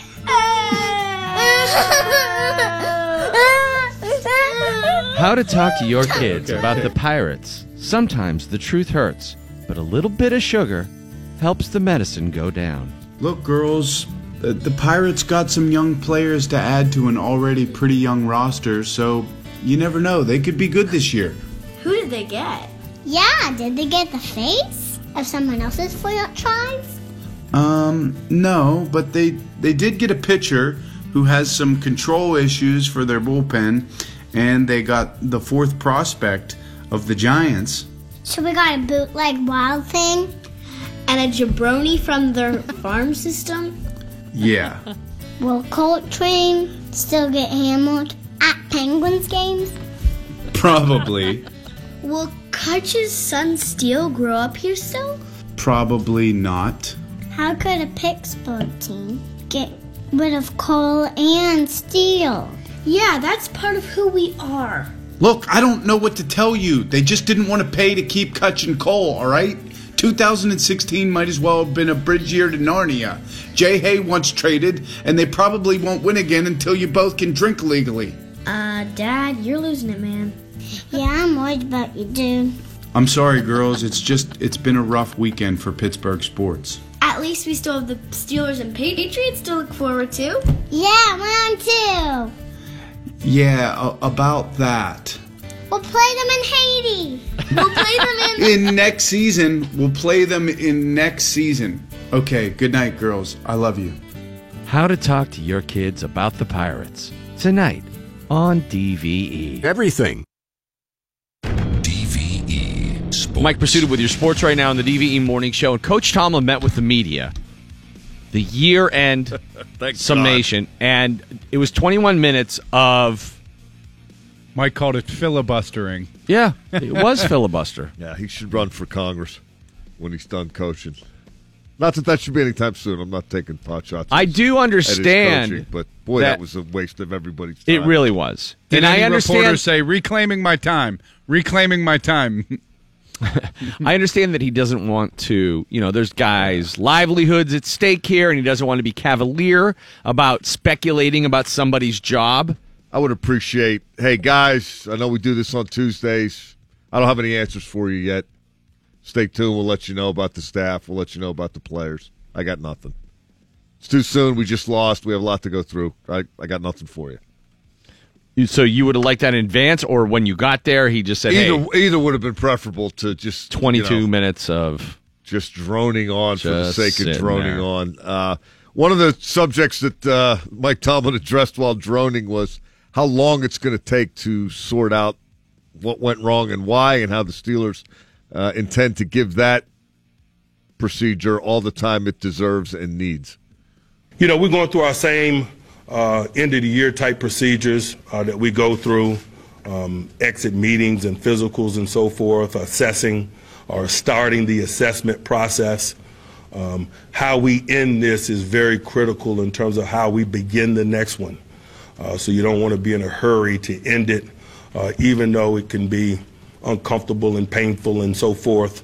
Um, it's important that we turn the stones over and gather information and really assess. And so that's what we're in the process of doing. It's not a short process, and I by no means am in, in the in the business of rushing it. I can give him a starting point if he wants. Uh, last six games, including that playoff loss to Jacksonville, the Steelers averaged uh, 26.7 points allowed per game. That is a staggering number. That is an avalanche of points against. Yes. And that coincides with uh, Ryan Shazier leaving the lineup after he got hurt. Three defensive snaps into the game on December the 4th at Cincinnati. By contrast, the teams that are in the NFL's Final Four, Minnesota's number one in scoring defense, 15.8 a game. Jacksonville's two, 16.8. This is regular season numbers. Uh, Philadelphia's four at 18.4, and New England is fifth at 18.5. And the only reason New England is fifth, the Patriots were wretched for the first month. They gave up 42, 20, 33, and 33 in their first four games when they started 2 and 2, and we all thought, oh, they're slappy this year. Nah, they got the defense fixed, and they still have Tom Brady. The Steelers can get the That's defense. how it's supposed to go. Your defense is supposed to tighten Yeah. up as the season goes on. the Steelers became an easy pass to the end zone. Horrible.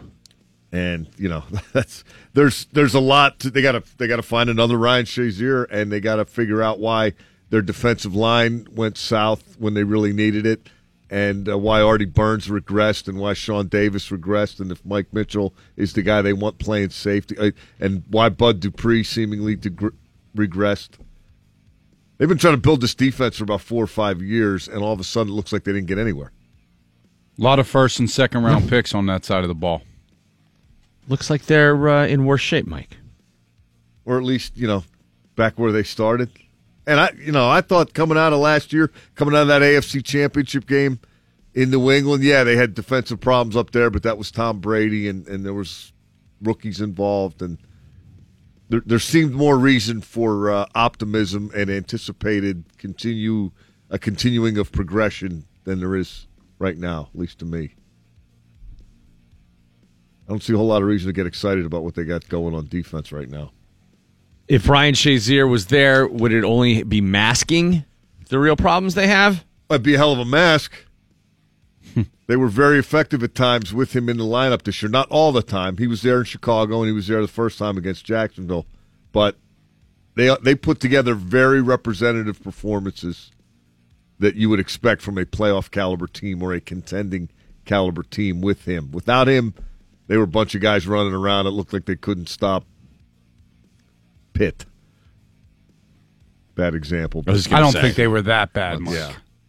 Without him, they weren't very good. I mean, I'll try not to make a So another analogy. draft full of defense. You'd ha- you'd have to assume, right? Except quarterback and running back. What do you do with those positions? Free agent middle linebacker this year.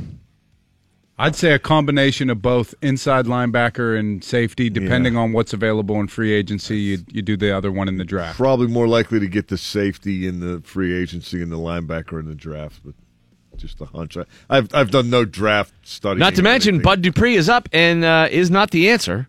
So another potential hole you got to fill. Well, is he not the answer, or did he just regress? And and do they ha- is there more to get there, and why aren't they getting it?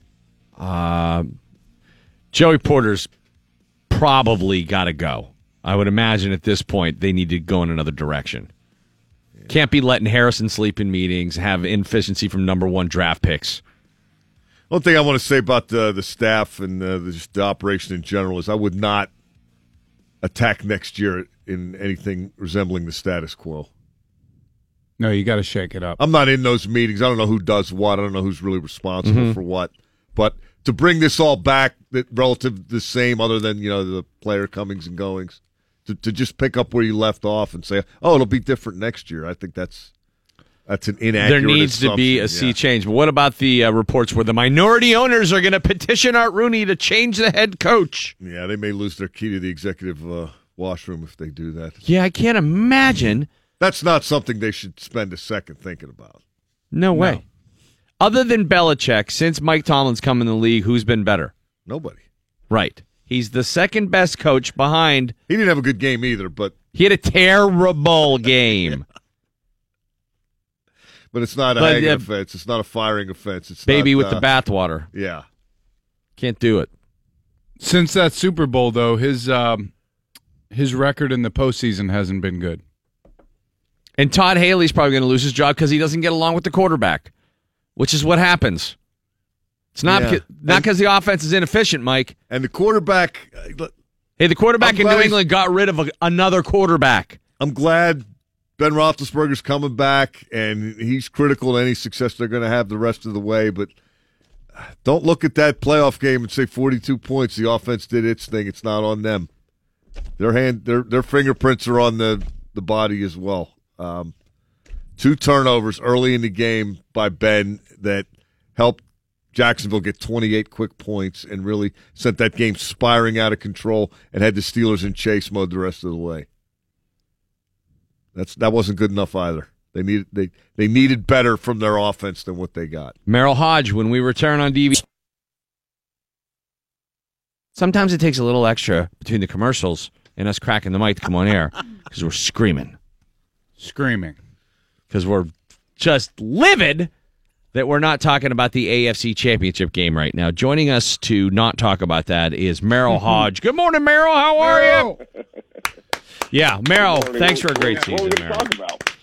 I'll tell you, here's what we're talking about. We're pointing fingers, Merril. Yeah. If you're gonna, if you, We're pointing the finger, not the thumb, Merril, because it wasn't my fault. It wasn't Randy's That's fault. right. It I wasn't was there. Crawford's fault. I don't think it was your fault. We were So all I there. want to know who the hell's fault it was. Now let's do it like this. What to you was the turning point in that game? If you could erase one play in that game for the Steelers, what would it be? Sack, fumble, return, touchdown. I asked Merril. Yeah, Oh, any, sorry. yeah, anytime. Well, like, listen, the only thing, the, the most significant statistic that defines an outcome of a game of, an, of a, a football game is turnovers.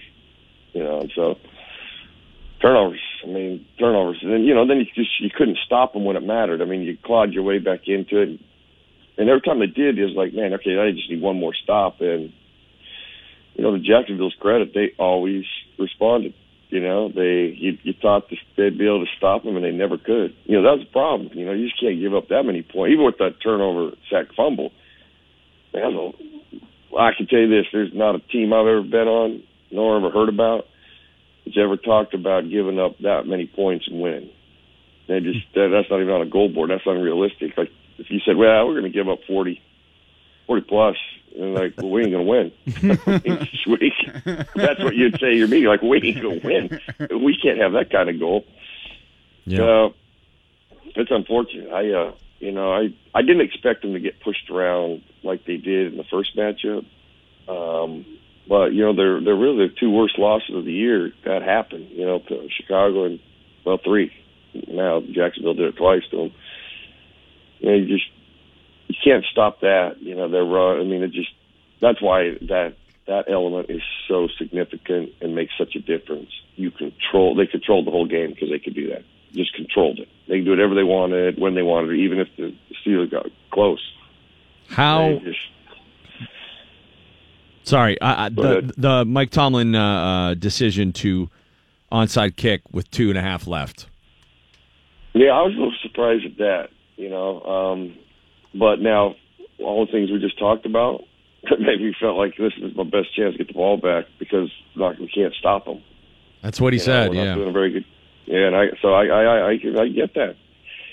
I can completely understand that. You know, that's where um, you know being in the heat of battle on the sideline and all the talk that's going on that nobody's privy to. No fan, no nobody, no no no media, nothing. I mean, you know, you just know more down on that field than you do out off that field, and I, I'm sure that there's a feeling we can't stop them.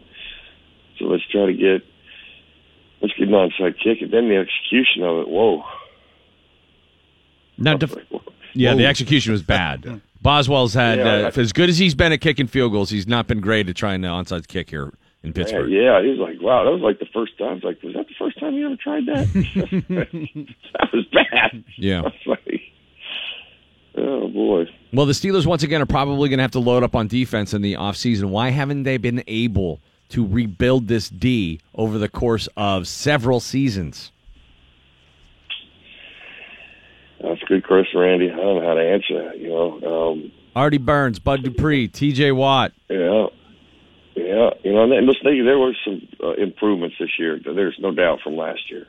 There clearly is, but you know, just that the, they've never been. You know, you know, really since that uh, the, the defense. What you could argue, what five, six, seven, eight years ago. I mean, with the footers they had in the three, four. When you thought of Casey Hampton and uh, Keisel, Smith. I mean, that was the foundation of that defense. I know we've probably talked about it before, but I, I would talk to defensive coordinators, I, I'm offensive coordinators about that defense when they had them at times, and and it, all of them would say the same thing to me. They're like, "Man, you know, the linebackers, that that's not the problem. You can't move three guys in the trenches." He goes, "We got five and six guys committed just to move them. So if we're committing six guys to move them, and we can't move them, it's very hard to get to the linebackers, you know. And then that was they just that's what you need. You just need three footers. If you're going to play a three four and you're going to be like that, man, they just can't be moved. They can't be denied, and they've just not had that. They've not had that over you know several years. And until you have that, you know that's why your linebackers are insignificant, your secondary is insig- insignificant. But you know the greatest talent in all the world, you know, on offense, and if your offensive line's not very good, you're not going to maximize your talent. You know, mm-hmm. that's why that offensive line, defensive line, they always get overlooked once a team comes becomes good. When the Steelers are so dominant defensively, you hardly talked about they. I mean, most fans start to wreck would know that, but still, the linebackers make the plays, so most of the Right. time, so it's looked at. Well, that's the key. When in reality, it is in the trenches. The one thing that has actually always been interesting in all the years I've played, all the years studying this game, the thing when a super whoever wins a Super Bowl, that's usually the two things that stood out throughout the whole playoffs. You know, as you start, especially out watching on tape, you're like, wow, they're so good up front. You know, they don't get handled up front. They handle things up front, both sides of the ball. That's why. That's why I win. I remember when the Giants went on a run and they'd struggled. You know, when they beat the Patriots um, in Phoenix, that was the turning point of their whole team. But however, that would never be talked about. That was probably not even thought about. That would never be a story because the Patriots, uh, you beat the Patriots and they didn't go undefeated. But that's why the Giants won the Super Bowl. You know, and then, but oh, the catch. I mean, that's gets, Yeah. gets highlighted rightfully so. But that wasn't the key to their turnaround or their win. It was how well they played in the trenches. Merril, there was a lot made about the distractions off the field, about giving them bulletin board material. Uh, Le'Veon Bell, the night before the game, saying, "Hey, we got a couple of rematches. We're coming back with the Patriots." They pointed to that. The Jacksonville Jaguars pointed to that as a motivating factor going forward. If you're Mike Tomlin, do you have a little tighter rein on these guys uh, on social media and just try to ha- make sure that they're treating the opponents with respect instead of coming at them like you know we're going to come and crush you and everything. Like, is there a Yeah, right I way? mean, I mean, I- we know how the Patriots do it. Right. I, listen, you know, they, they, they call it the Patriot way. Listen, here, you know, I go back. Well, first of all, I would, because there's no, there is absolutely no value in doing things like that. It's so unprofessional, too. You know, I remember the Houston Oilers used to do that crap all the time. I mean, they, they did. You cannot tell you how much that fuels the opponent. It just fuels you. It gives you that extra edge. You you stew in it all week. You think about it all week. I mean, and to say that that's a and listen, there's nobody in the National Football League that is just so superior. And here, I think there's another problem that they've had because they're so talented. I think people think, well, because they're so talented, they'll win. Uh, Listen, because they, they are not so superiorly talented that they just walk out on the field and win games. You know, this is not like college. You know, you, or you, you a majority of the time you're like that, and our guys are better than your guys, so it really doesn't matter what you do, we're going to win. In the NFL, it doesn't happen. Even in, in Cleveland, it's, it's a dogfight, you know, to win games. Right. You just don't beat people. But listen, I clearly, I mean, I don't think there's any doubt that. Remember Herm Edwards and I. Herm Edwards one day. I can't. It was something like this just several years ago, and he was talking about old school. You know, old school, and he started about you know accountability, and working hard, and habits, and responsibility. And when he's talking, I'm like, you know, Herm, I just don't believe that. I really don't. He's like, what? I said, listen, I don't believe in old school. I just believe it's the only school. Because you're telling me that that changed in 1975 to 2005 or 2050. It's any different in any era? It's not. How you win and how you take on any challenge in life or any profession in life or any success in life, all those are footers and staples of success. And if you think you can get away with it or you don't need it, well, you're going to get exposed. Eventually, you get exposed. And just all those little things of being a professional, you need to put into place. You know, if you really want to win a championship, that's ultimately your passion, what you're living for. That's what you live and die for to do. Which that's the only thing that dr- drove me to play. Is you do all of that at a professional level. Yeah. Don't help them. Merril, You don't need it, and you're not that good that you can do that. So. if you had the deciding power, last thing for you, if you're in Art Rooney's office, do you change coordinators? Well, you know what, Randy? I, I think about that all the time. I, I don't know, and here's why I don't know. I mean, it's easy to fire people, and I, you know, as soon as it's over, everybody's ah, fire. I'm like, whoa, whoa, whoa. Who are you going to get? And and do you know what change does? And who are you going to bring in? I mean, you know, everybody's like on the offensive side. I'm like, whoa, whoa. I mean, you don't have seven around very long. I know, but can he survive with a guy he hates? I mean, him and Haley do not.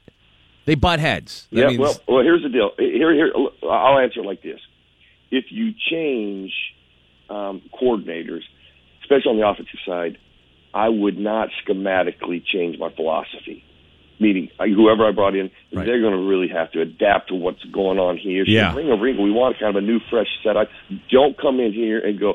You know what? We're going to start all over. We're going to because I'm going to tell you this: seven will be like, what? You know, I, I don't listen. I ain't time for new learning for me. You know, Mm-hmm. it's hard enough, and so th- that's the only thing I would do. If you did it, you know, you'd have to be um, under this condition. Like, listen, we're not going to change much, especially offensive side. Now, defensively, you know, because you've been getting handled so much in the, in the running game, you just have you struggle with that over the last years. I would want a new, fresh set of eyes. What do we got to do differently here? You know, I, and so it might be just personnel too. You know, you know, mm-hmm. combination. Coaching is important. There's a lot of value in coaching. So, fresh set of eyes there, and maybe a different way to look at it, so we can get better at it. Because that was ultimately what haunted us when we lost this year. Merril Hoge, thank you for another great season, Yeah, brother. We love you. The longest I love you running guys. member of the every minute of it. DVE morning show. Nobody's been on the mornings longer than Merril Hoge. I like that. I love it. That's a great stat. All right, He was ma- a question on the uh, on the uh, the quiz, the Steelers season quiz. Oh yeah, we did a season quiz. When uh, did for, Merril Hoge start on E? DVE? for yeah, we did a, a a quiz and gave away tickets to the game, and that you were an answer to, or you were a subject of one of the questions. I love it, man. I love being a subject of DVE, man. The DVE launched my career, baby. Yeah, I love man. DVE. Right on. You learned how to talk on them Rambo mics back in the day. That's right. I, ke- I got to keep the mic about you know four or five inches. Don't don't swallow into the mic. You know, be a little closer to the mic. Sit back. Yeah, a lot of lot of uh, boo boo bullet, bullet points. So Boo boo bullet point. Merril, thanks so much, man. We appreciate it. Merril has been brought to you by Wright Automotive this morning on DVE. When we come back, that was interesting. The Tomlin translator will parse through his words yesterday and get to the real meaning of what he was saying. Also, Mark Madden in the nine o'clock hour, DVE Mario, as we turn our eyes towards the Penguins now that the Steelers season is over and the Pirates uh, have basically given up. Uh, we are uh, turning our sole focus to the Penguins. So uh, DVE Mario has some words to say about that. Val's next. We're going to talk about uh, the fact that men may become obsolete, and I'll tell you why. My favorite part of the doctor yesterday was uh, this. There was an incident recently where the president appeared to slur his words while giving an address. Um, did you look into what the cause of that might have been at all? I think the reason for that was, quite honestly, me being up here right now, I think I need a drink of water.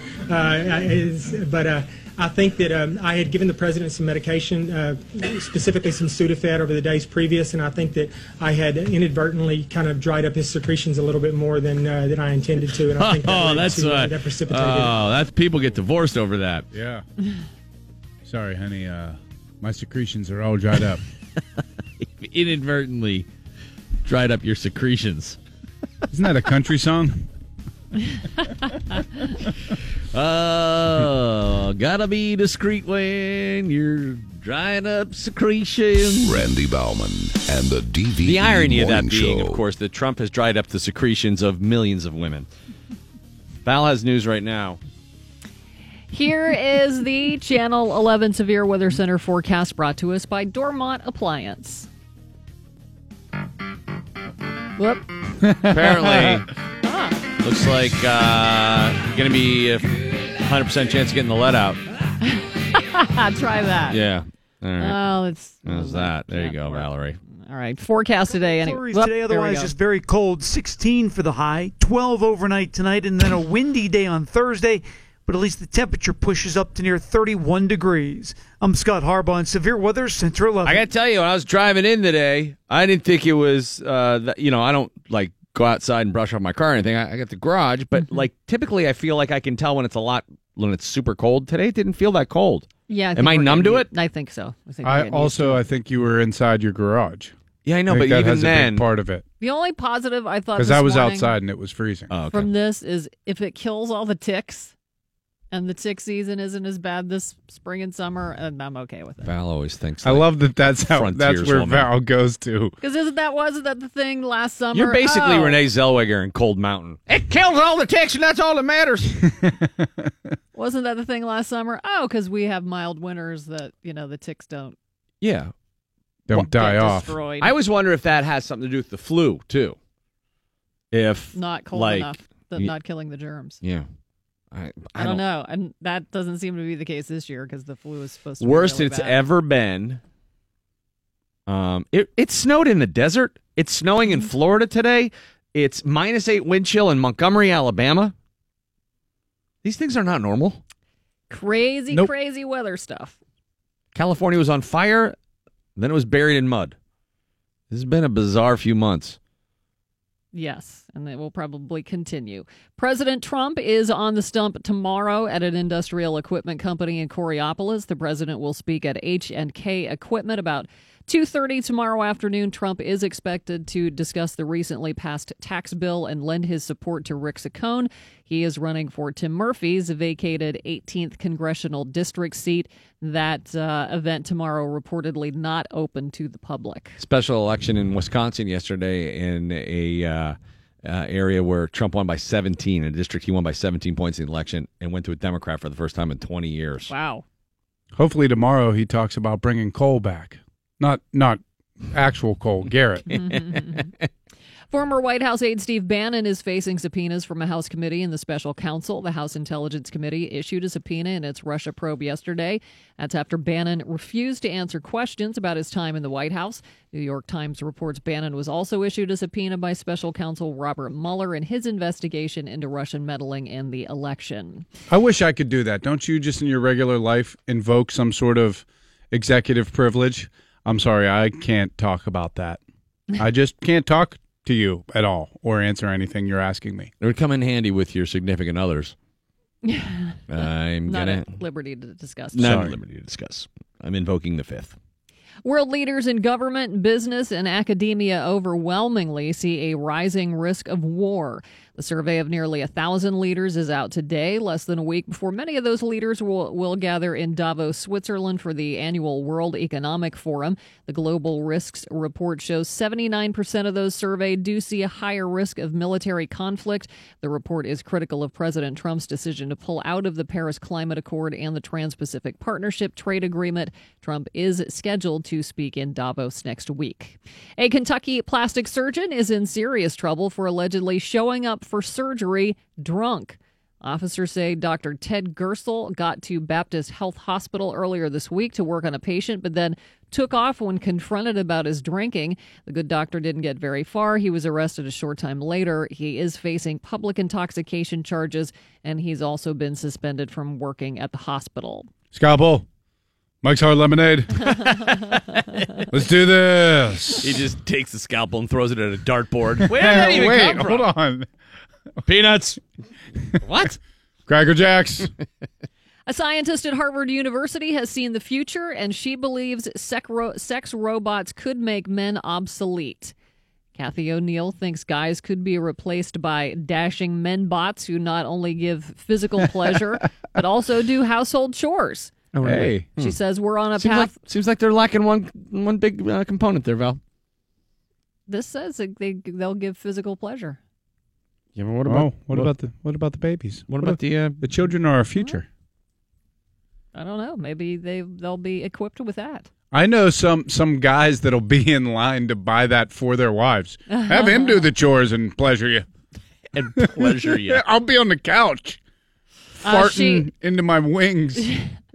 She said we're on a path to where these robots will outperform men, leaving many women the easy choice of living with a reliable, fun machine and leaving flawed humans behind. Oh, a reliable fun machine.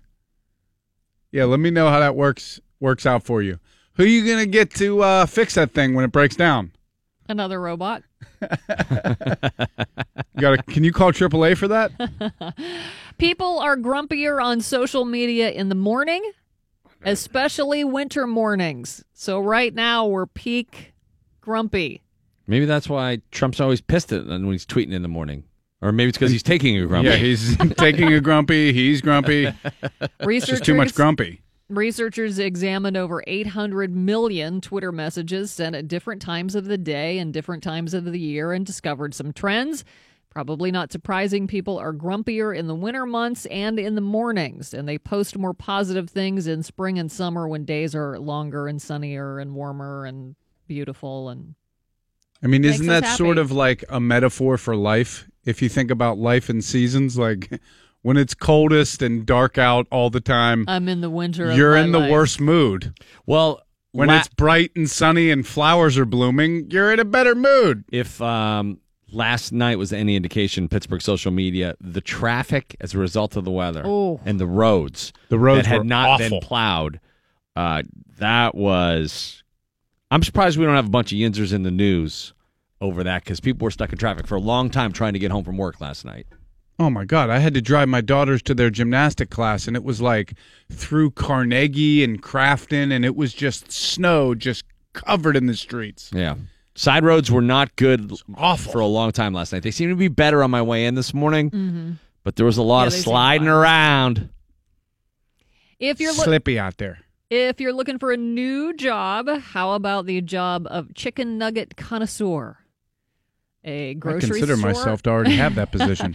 a grocery store chain in uh, Merseyside, England, is looking for such a person. They want somebody who will taste test nuggets, fish sticks, and other frozen food items, and that person's job will entail helping the store figure out which brands are the best.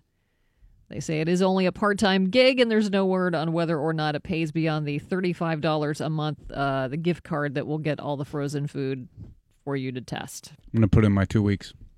Flurries teens for the high today. It's three degrees at DVE. All right. Uh, each week, we take Mike Tomlin's press conference and the answers that he provides and run them through the Tomlin Translator, an app that was developed at CMU that parses through what Coach Tomlin uh, says and provides the subtext, the real meaning of his answers to Pittsburgh media. Yesterday was a bit of a uh, a crazy day because he was trying to avoid talking about a lot of stuff. So this made the Tomlin translator come in particularly handy. Uh, one of the the first questions uh, asked about the staff and who will come back and what the story is there. Mike, do you, you expect uh, your coaching staff to come back intact next year? Or? Again, um, you know, I don't know where these roads are going to lead.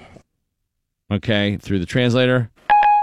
Who gives a whether or not my staff will come back? I hope I'm coming back. Thomas Tull got his sights on me like he's Donald Trump and I'm a porn star holding a Big Mac. Okay, uh, so Thomas Tull, yeah, supposedly all the minority owners want to get rid of out. Tomlin. What's going on with that?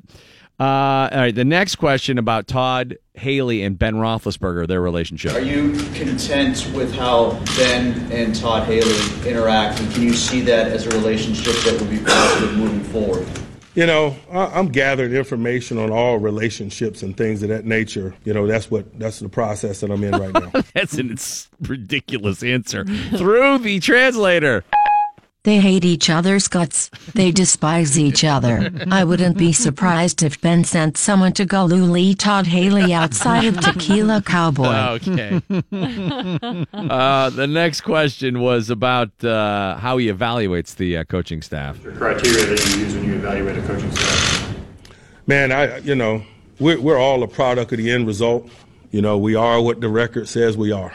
Um, but then it's also your will, players and coaches. What are you willing to do? I know what you're capable of, uh, but what what you're capable of very rarely defines you in this business. What you're willing to do uh, is what defines you, and what you're willing to do on a consistent basis. Okay, through the translator. If the quarterback hates you, I'd have to evaluate that your ass is fired. It's not what you're capable of, it's what you're willing to do. For instance, I was capable of not calling for the onside kick, but I wasn't willing to pull my head out of my Uh, there was a question about uh, Hines becoming the next coach. Receivers. Mind to replace Richard Mann, receivers coach. You know, again, I don't. I'm not willing to talk about anybody being in line for anything. I've yet to visit with Richard Mann. All you right. know, so that's where it starts for me. Through the translator there. I hope I still have a job. Why does Thomas Tull hate me? Yeah, he seemed to be obsessing about that. So. Uh, then there was a, a question about Mike Munchak maybe going to the Cardinals. What's the status of Mike Munchak in relation to the, the Cardinals job that you interviewed for? Um, he's he's been on an interview. You know, um, I don't know what's next or if if there's anything next. You know, oftentimes those people hold those cards, and they're probably better equipped to answer that than than, than myself for sure. All right, through the translator.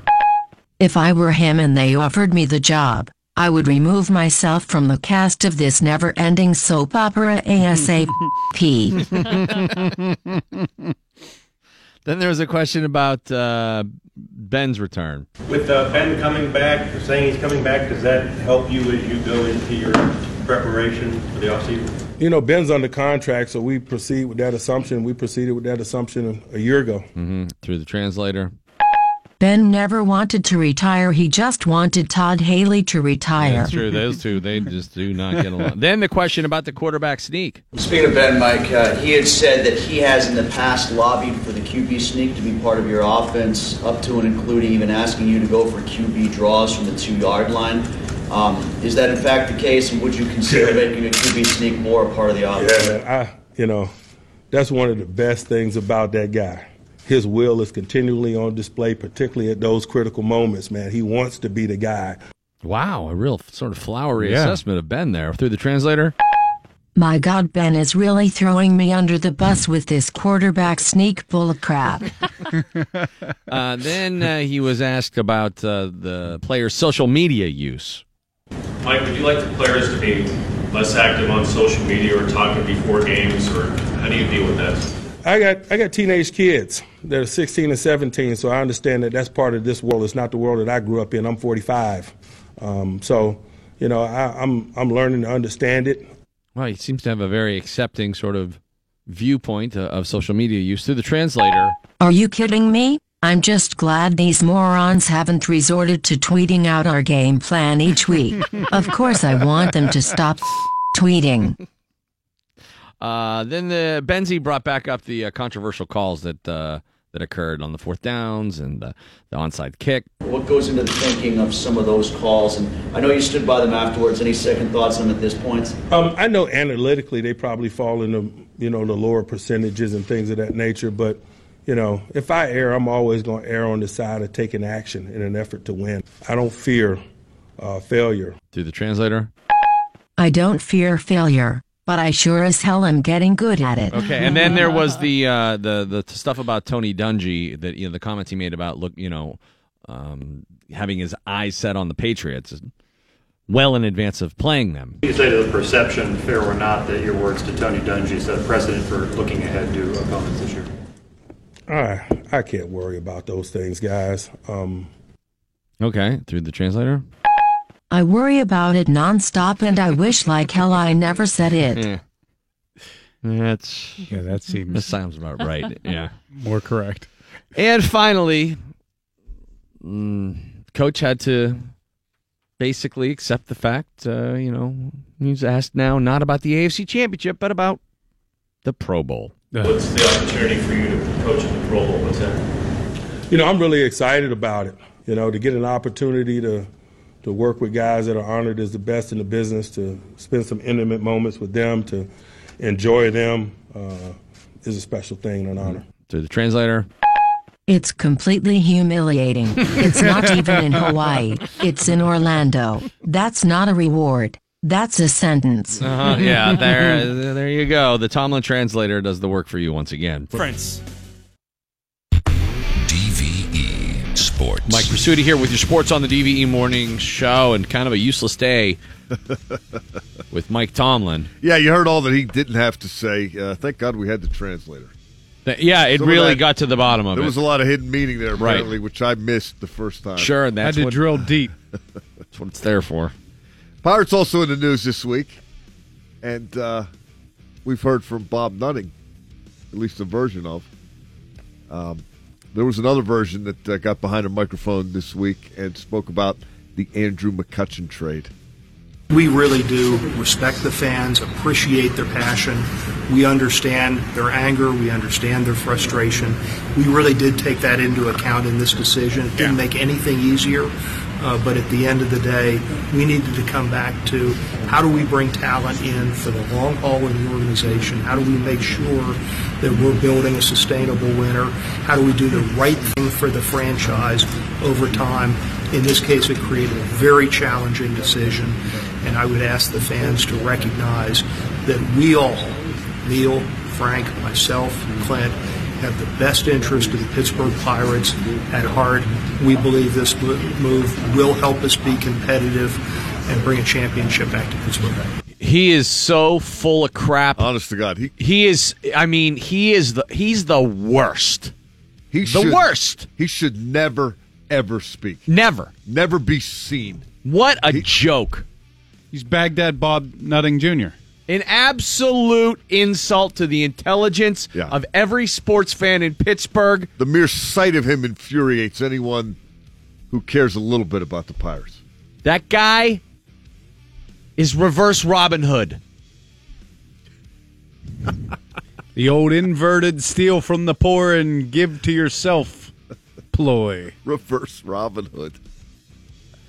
Uh, the fallout from the McCutchen trade has included uh, Josh Harrison issuing a statement to The Athletic in which he states, among other things, quote, My passion for Pittsburgh, what it has meant to me, what it means to me can never be questioned. I love this city. I love the fans. I love my teammates. Uh, if indeed the team does not expect to contend this year or next, perhaps it would be better for all involved that I also am traded. Sounds good. See ya. See, when somebody Get inside me the F out of here. When somebody inside the organization does this, to use another metaphor, it's like pulling back the curtain and exposing the whiz. You you can't sell what he just tried to sell us in that first soundbite, and then have a player go, "Hey, I want to be traded because it's pretty clear to me you're not trying to win." Yeah, he's on the team, right? Another uh, take on this, an interesting one from Peter Gammons in the Athletic. He wrote about what the Pirates have done. Bob Nutting should be booed loudly in public. By the way, if you just see him scream "boo," maybe stoned. Like I said, well, no, generally no. advocate You can throwing advocate rocks at throwing people, rocks at people. Never mind that. Not anymore. Here's here's what Peter Gammons had to say about this uh, in the Athletic. He said, "There's criticism of the Pirates because many believe Clint Frazier had the highest upside of any prospect discussed in the Astros or Yankees deals. He's talking about not trading Cole to the Yankees. They didn't get Clint Frazier back, who is supposed to be an elite type talent. Uh, Huntington and the Pirates decided on the depth, and when some of the internal analysts ran the numbers on Monday morning, the depth they acquired made them a little better on paper than they were before the trade. Now, my problem with this stuff, we can all agree that Andrew McCutchen's in decline, right? He's not going to be say in decline, but He's not going to be MVP winning 2013 Andrew McCutchen anymore, right? Uh, n- no, that's yeah. I think he's still pretty good though, but in decline. He's well. I wouldn't say he's in decline. I, I would say he's plateaued. I mean, they've moved him out of center field. He can't play there anymore. Right. Gerrit Cole has never lived up the you know the one year, and then it's been two disappointing years after that. Maybe he does, maybe he doesn't. I guess what I'm clumsily getting to is my problem is that they did not want to pay these two specific guys. It's that they want to pay nobody. No, exactly. I don't mind getting rid of these guys, but get some bang back. You know what I mean? Go out and get a number one if Gerrit Cole's not that the guy. thing about that too is that you don't attract anybody to your team if you don't have great players there. Yeah. So th- nobody's going to go. Hey, you know what? They got depth. I want to go where they have depth. I want to go where they have a chance. Yeah, I want to go where they have a chance. And conversely, when you trade away the franchise player one year before, you could have just let him walk and escaped this PR disaster. Or you don't even do it in season and give us the roost that you think you're going to compete, and then it's June and you're 30 games out, so now you trade guys. That's a little more palatable than this, right? I really Definitely. wonder. I know there's lots of boycotts being organized for opening day. I, they. I wonder. I know. Look, it'll be a packed house. A lot of noise, a lot of people Well, mouthing off on Twitter. They'll- you don't think that they'll be there, you don't think that attendance is going way down. Oh, by the way, the tax laws have changed, and or, and companies can't just throw money at this stuff and use it as a tax write off the way they used to be able to. That's going to hit them in the wallet in a big way too. Because who's going to want if you have income to do that? There's no way you're going to do it with the Pirates. So I'm sure their luxury box sales are going down. Yeah, I wonder about that. We'll see. I, that's it's an interesting point. I, I think if the companies can get away with it, they'll still buy it. Nobody wants to They go see a loser. Yeah, nobody. I mean, It's not It even doesn't a matter loser. what the it's like sport a, is. Right. purposely hoodwinking ownership. It's like it, all of a sudden, if you go to a game now, you're tacitly yeah, you're part of proving problem. of Yeah. what they're doing here. This business model. Here's a little more which is not a fair thing. That no, he, that you know, some people just want to go to the Right. ballpark with their kids if they have family in town. They shouldn't have a guilt trip. Here's a little bit given more them. about what uh, Gammons had to say about all these moves. Uh, quote, we do not have the Pirates books. We know the baseball operations budget is limited. We know they are not going to sign free agents Mike Moustakas, J.D. Martinez, or Yu Darvish, right? They're not going to get anybody of known quality. Uh, so let's look at the trades this way. They believe Colin Moran, the sixth pick in the 2013 draft, will be their everyday third baseman. They believe Joe Musgrove uh, will be an immediate starter and that Michael Feliz – it will be a major piece in their bullpen in front of Felipe Rivero. Uh, right-hander Kyle Crick and outfielder Bryan Reynolds, plus the potential haul for Harrison. That trade hasn't happened yet, but Gammons thinks it's coming. Uh, all that bounty will also contribute to what the Pirates are in 2018. Gammons uh, summarizes his piece as follows. Um, in the Pittsburgh market, the price of returning to October contention begins not with a couple of $150 million free agents, but with a plan that comes with pain, and they know it. He seems to imply there's a plan there. Again, I wouldn't have any problem with that if you would go out and get the pieces that finish it, and those are expensive. And that's something they'll never do, Never. which is a shame. All right. Thank God we got the Penguins, who are winners of four in a row, seem to be turning it around here in the second half of the season. So They tonight, tonight, right? they're back at it against Anaheim, and we're going to talk to DV Mario when we come back here. DVE. For details. It's Randy Baumann in the DVE Morning Show. Val Porter, Bill Crawford, Mike Prisuta, Randy Sleck, intrepid producer. Well, after the disappointing loss to the Jags, the Pirates trading Cole and Kutch and feeding us all that BS. sure will be nice to watch the Pens again on their West Coast swing. They've won four straight after uh, getting one against the Rangers this past weekend. Getting hot. Just in time. time. Just in time for all of us to fully jump back on board with the Penguins. And joining us right now is uh, the owner of the Penguins and longtime Penguin great, Le Magnifique, Mario Lemieux. Good morning, Mario. Uh, good morning, boys. Hey. Pal. Morning. Uh, Hi. long time no talk. Yeah, it seems like it's been a while. Not seems.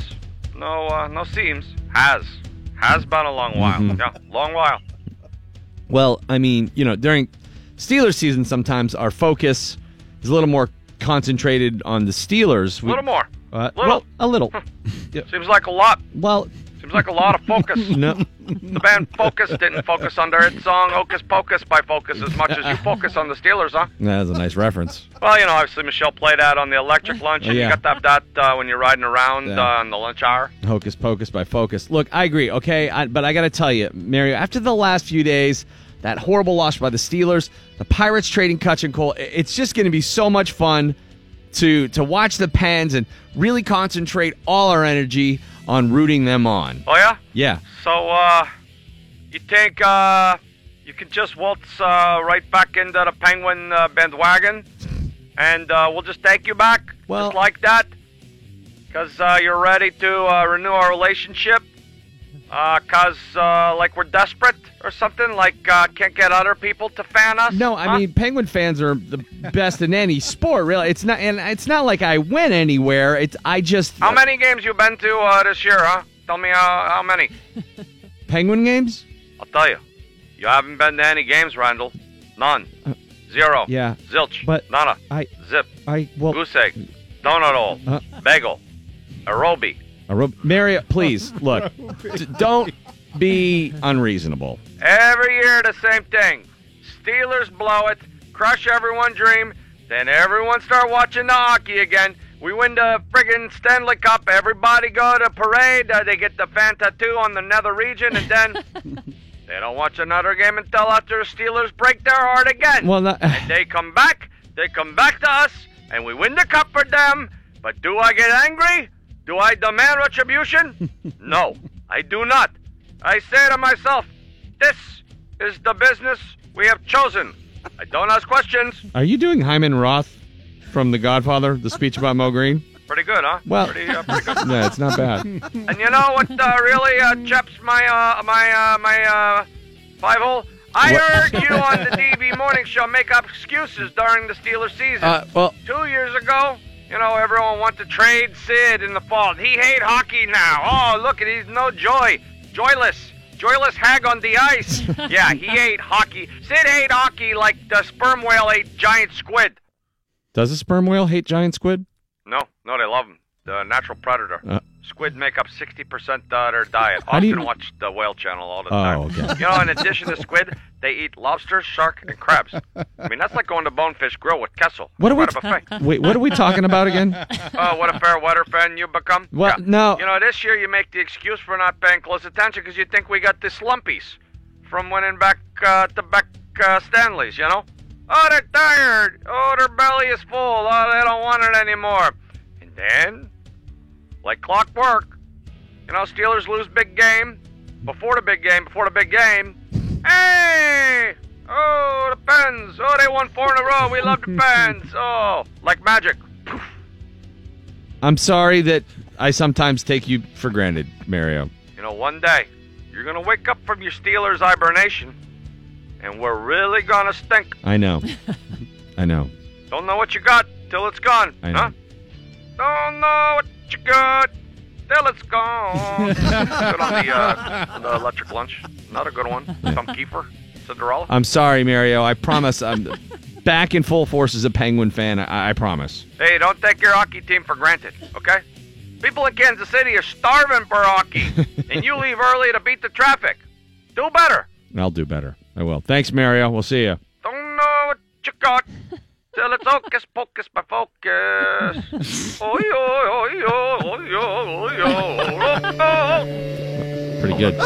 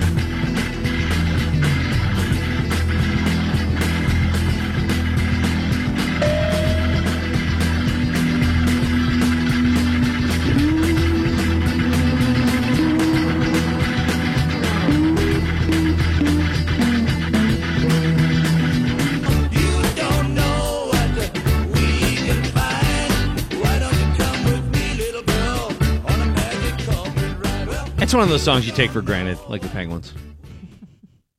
Magic Carpet Ride. I'm telling you right now, you want to rock out, you just put on Steppenwolf's greatest hits. Go from start to finish. Yeah. Drinking beers with your buddy, you're like, what do we want to listen to? Put on Steppenwolf's greatest hits. Steppenwolf. Solid choice. I'm telling you right now, it rock. If if Steppenwolf came out today and they were a bunch of hipsters, people would freak the f out. This band is incredible. Steppenwolf is so underrated. Telling you.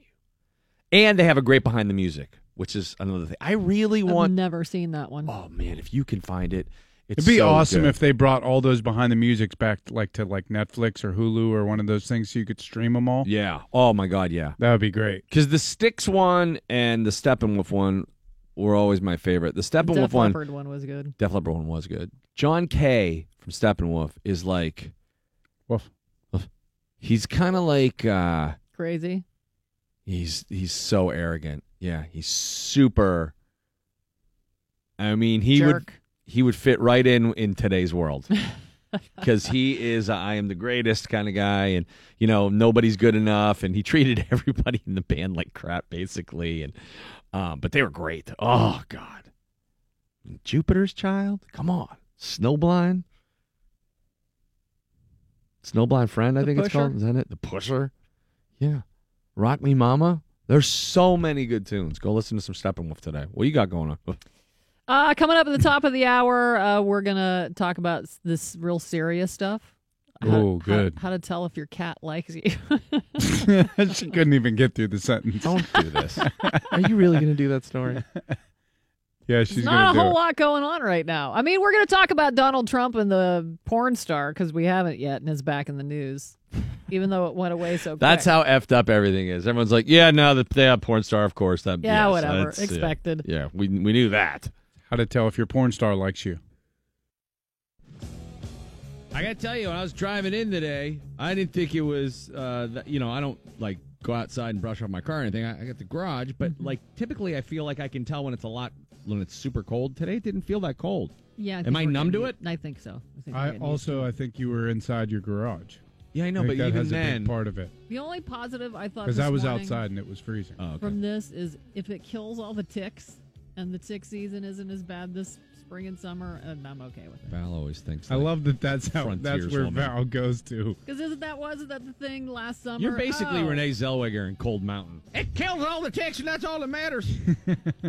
Randy Baumann and the DVE Morning Show. Val walks into work here sometimes and picks up a handful of dirt and tastes it. yep, this will grow corn. This is some good soil. What do you got? Save Here's- this for next year. Here is the Channel 11 Severe Weather Center forecast brought to us by Dormont Appliance. A couple of flurries today, otherwise just very cold. 16 for the high, 12 overnight tonight, and then a windy day on Thursday. But at least the temperature pushes up to near 31 degrees. I'm Scott Harbaugh in Severe Weather Center 11.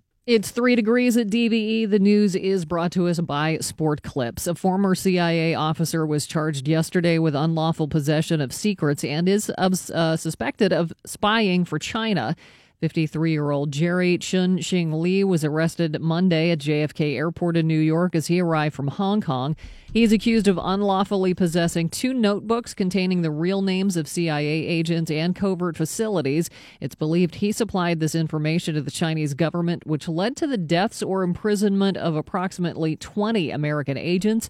Between 2010 and 2012, the Chinese government was able to dismantle CIA operations and either executed or imprisoned more than a dozen informants. In 2012, the FBI's investigation into the matter began to focus on Lee, who had been a CIA officer since 1994. Once he started feeling the heat from investigators, he decided to remain in Hong Kong. It's not known why he flew back to the U.S. on Monday. Well, did you see the story the other day that the CIA has told had told Jared and Ivanka to stop hanging around Rupert Murdoch's wife, Wendi Deng, because they thought she was a spy for China. Yeah, Wow. because she's working for China. Huh. So the Fox News honcho's wife, our own intel, is going, "Hey, don't uh, don't talk to her. She's working for China." We're in a mess. We're in a big mess. It's like a movie. You can't figure out how it's going to end. Oh, I know know. how it's going to end. How? I'm just But I hoping some of the actors these- get taken out of it. and we haven't talked about this at all because it it broke Friday and it was kind of over by Monday, but it's back. A porn star friend of Stormy Daniels said the adult film star and Donald Trump wa- once asked her to hang out with them. This revelation comes after reports came out last Friday that one of Trump's lawyers paid Daniels 130 grand to keep quiet about her uh, flings with Donald Trump. Appearing yesterday on NBC's Megyn Kelly Today, Alana Evans said Stormy Daniels called her to come and meet her and Trump at a hotel room at the Trump American Century Celebrity Golf Championship in Lake Tahoe. That was in July of 2006. Evans said that Trump eventually got on the phone and said, Come and hang out with us. Come on and have fun. Let's party. Though she rejected the invite, Evans said that Daniels told her about a consensual encounter she had with Trump in 2006, a year after he wed Melania. Evans said, quote, The visual I get has stuck with me for this entire time. She says, Well, picture this Donald Trump chasing me around the bedroom in his tidy whities. Ugh. That isn't something on. that you ever forget, end quote. Uh, there's probably like his orange spray tan probably bleeds onto his tidy whities. you know, these Probably tiny has a hands. gold cape on. Uh, just that. If term. these, were- if this was a porn Captain star, Underpants. tidy whities. if it was a porn star coming out about Bill Clinton, Fox News would have this on 24 seven, Oh, and he doesn't no hold kidding. office. Meanwhile, porn star, president. Ah, it's not just don't, don't. Who you gonna believe, me or your lying eyes? I like the Onion headline that said porn star pays one hundred thirty thousand dollars to silence Donald Trump about their relationship. A movement in California is declaring independence from the rest of the state. Founders of New California launched their unlikely bid for statehood on Monday with the reading of a Declaration of Independence. The group calls the current state of California ungovernable, citing high taxes and poor business climate. Leaders of the separation movement want to include most of the state's rural counties and leave the big urban coastal areas from San Francisco to LA behind. The group plans to begin working with the California legislature later this year on steps that could eventually lead to New California becoming the 51st state, but Congress would have the final say on that. In many parts of the country, the weather this winter has been awful, but cold weather can be fun if you're into that sort of thing, especially if you're wearing a ski jacket designed by Pabst Blue Ribbon. PBR teamed up with the clothing company 686 to create the 686 by times PBR Sixer. Uh, it's waterproof. It's got a silicone palm grip for skiers, and best of all, it's got enough insulated cooler pockets in the front and the inside to hold 12 tall boys. So you don't have, so you can just stay out on the slopes. I guess you don't have to go into the That's into handy. the bar or whatever. You don't have to go into the bar and pay ten dollars for a beer. It might not be Um, too fun if you fall. I was just gonna say it's uh, not a great idea to get hammered and ski. no. And the cliche is true. Gentlemen really do pl- prefer blondes. According to a new study, men find women with lighter hair to be more attractive than women with darker hair. Guys perceive blondes to be younger, healthier, and more promiscuous. Men also hmm. think of blondes as the hmm. kind of women you date. Brunettes are considered better to settle down with. Stormy Daniels is blonde. Well, that would apply to her. I Lots of guess. fun. I don't know what her Just actual say. hair color is. Yeah. Her and Donald are both bottle blondes. Cats are often looked at as kind of snooty, introverted types of pets. So, how do you know if your cat likes you? There are reportedly seven signs, and probably a lot of these would apply to dogs too. Uh, they purr a lot and seem calm when you pet them. Okay. I know you don't have to worry, Randy, about how you, whether your cat likes you or not. No. They bring you stuff like toys or dead animals. Now, they're not really gifts. They bring them to spots where they feel secure, so that means they feel safe with you. Oh, really? I thought it was a gift. No. thought they were like, "Look at me! Look what I can Yeah. do." My dog does Dilly that. dilly. I thought they had problems with inadequacy. Because that's what I do. Yeah, my dog used to do that. Bring Dan Yeah, animals and lay them down in front of Serena. like, I'm sorry. See what I did? I Here's feel secure here. they get in your personal space a lot. When they rub up against you, they're trying to cover you in their pheromones to tell other cats, hey, this is mine. Oh, that doesn't sound good. Do you hate cats? Yeah. Okay. You're allergic to cats, right? I'm very allergic to cats. But you hate them aside from that. I don't hate cat. I I don't hate cats, but cat obsession of cat behavior drives me nuts. However, I could watch dog videos all day. Right. Yeah, I'm much more of a dog guy. Because dogs are like Gronk with fur. Like they do the dumbest things and they're hilarious. Hilarious. And you're watching them try to process what's going on. And it's just like watching a dumb guy all the time. And they're just they're much they're much more malleable, they're much more intelligent. They can you can train them to rescue you, to lead you around.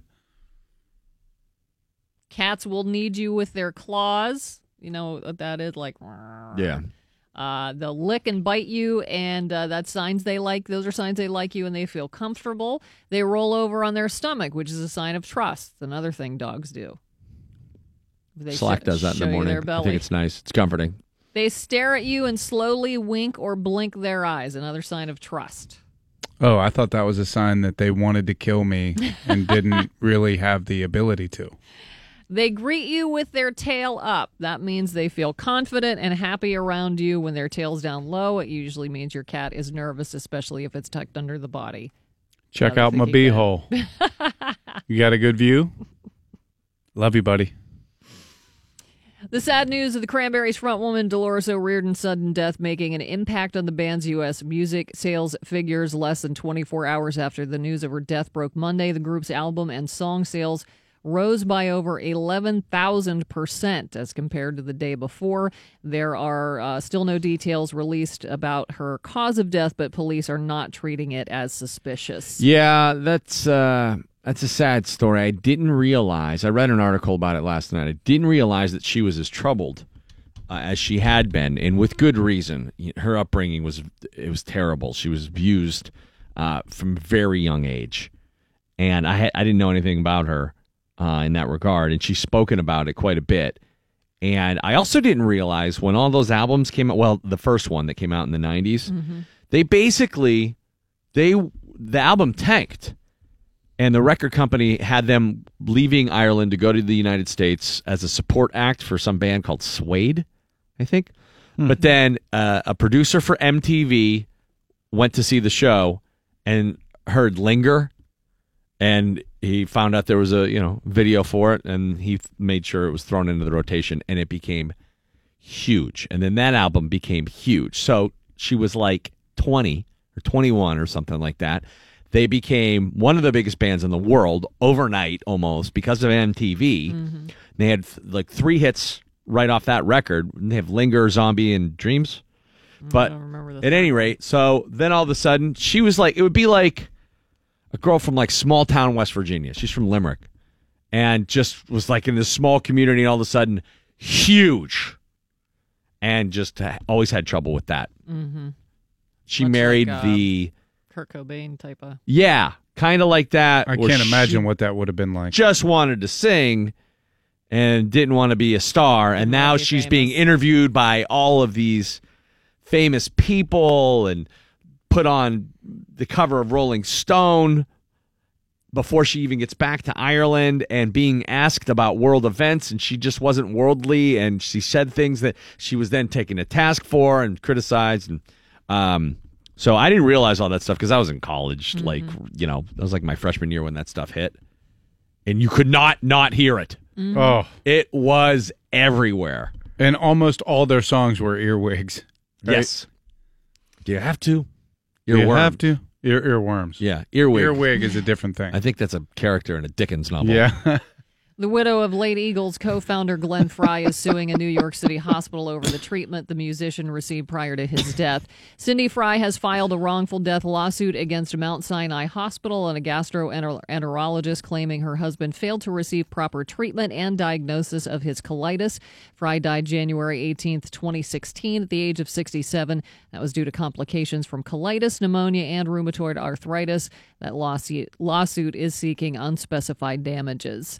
And a New Jersey man who took an iconic photo of John Lennon with his killer Mark David Chapman has died. The New York Daily News reporting Paul Goresh of North Arlington had been sick for some time. His wife told the paper he died January 9th. The lifelong Lennon fan was hanging around outside the Dakota waiting for Lennon on December 8th, 1980, when he snapped the photo of Lennon and Chapman. Lennon was shot and killed just five hours later.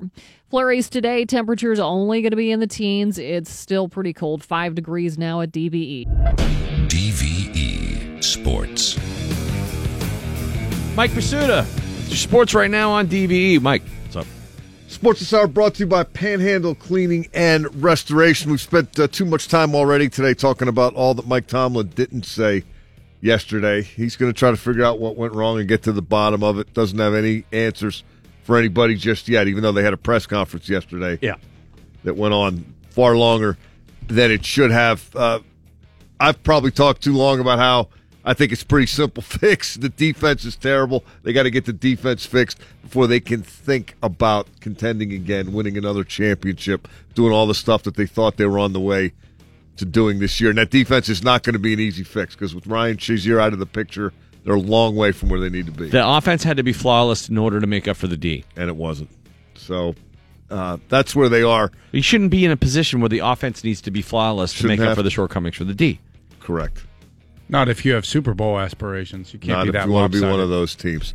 Uh, one thing I want to leave our uh, 2017 season portion of our Steelers coverage. Uh, one place I want to go before we bring that to a close. Not that we won't talk about them every day from now on, but the turning of a page a little bit because the season is over. And I heard the interview you guys did with Rocky Bleier last week before the Jacksonville game, mm-hmm. and the energy and the excitement in his voice as he was talking about the game as if he was going to play it. Right? It, he's mm. he's still knee deep in being a Steeler. Right? It it never goes away. We had Alan Faneca on the pregame show on Sunday, and he's same way. So we this, we that, got to do this, got to do that. And uh, I asked Alan Faneca if he could explain for us that whole Steeler for life mentality and, and why it's so prevalent uh, among people who have come and gone through this organization, no matter what time, uh, what period in history they happen to come and go. It's a family, man. It's a a, a, family-run organization. Uh, it's a brotherhood in the locker room. Um, you know, when I when I left, uh, so many people, you know, owners and, and other people, they pull me aside and they, they want to know what's so special, man. Right. They right. want to know At the other places. At the other places, they want to know because they're trying to bottle it, and I'm like, you can't. And I try and tell them a little bit, and I, I mean, it's a brotherhood. It's everybody in there. Uh, the the people, the the guys they draft and bring in. We're all similar in little bits and pieces, and it, and it's it's just really it's we all play off each other, feed off each other. It's a brotherhood, and it just continues with with old guys and young guys, guys that didn't play with each other.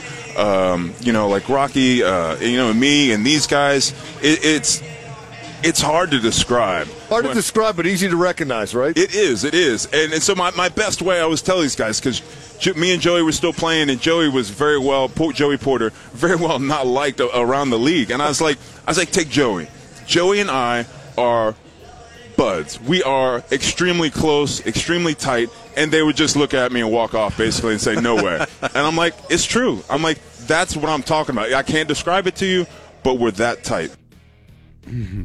So they get that going for them? If they can fix the defense and still have that, they'll be on to something. If they can't, we'll be doing this again next year. Talking about more stuff that people have become fascinated with, even though it's not what they should be thinking about and dealing with. Penguins are in Anaheim tonight. 10 o'clock on your Pens flagship, 1059. The X Pens have won four in a row and five out of six. That's got the overall record up to 24, 19, and 3, 51 points. They are currently in possession of the second wild card in the Eastern Conference, and uh, the teams chasing them the Islanders, Philadelphia, and Carolina. Uh, the Islanders have played uh, the same amount of games as the Pens. Philadelphia's played two fewer, but is three points behind, and uh, Carolina has played one less game and is three points behind. So all of a sudden, the uh, it's amazing what a four-game winning streak can do in terms of solidifying your playoff position. Penguins are uh, going for uh, a season high three game road winning streak tonight. The four games in a row overall is already a season high win streak for the Penguins. They will play the Kings tomorrow night, 11th set of back to back games on the season. And uh, they've gotten those figured out as time has gone by as well. Uh, Penguins uh, 4 0 2 in the second game of back to backs in their last six such opportunities after starting the year 0 4 and getting blown out every time they had to play back to back. So it's all uh, rounding into form nicely for the Penguins with still plenty of time to uh, get where they want to go in terms of playoff positioning. The NHL also announced yesterday, Val, I'm sure you'll be excited about this. Sunday, January 28th, the All Star festivities. Kid Rock is going to be featured I'm a cowboy, baby. at Amalie Arena in Tampa. Kid Rock. Kid Rock. Was John Tesh booked? Kid Rock's a big Red Wings fan.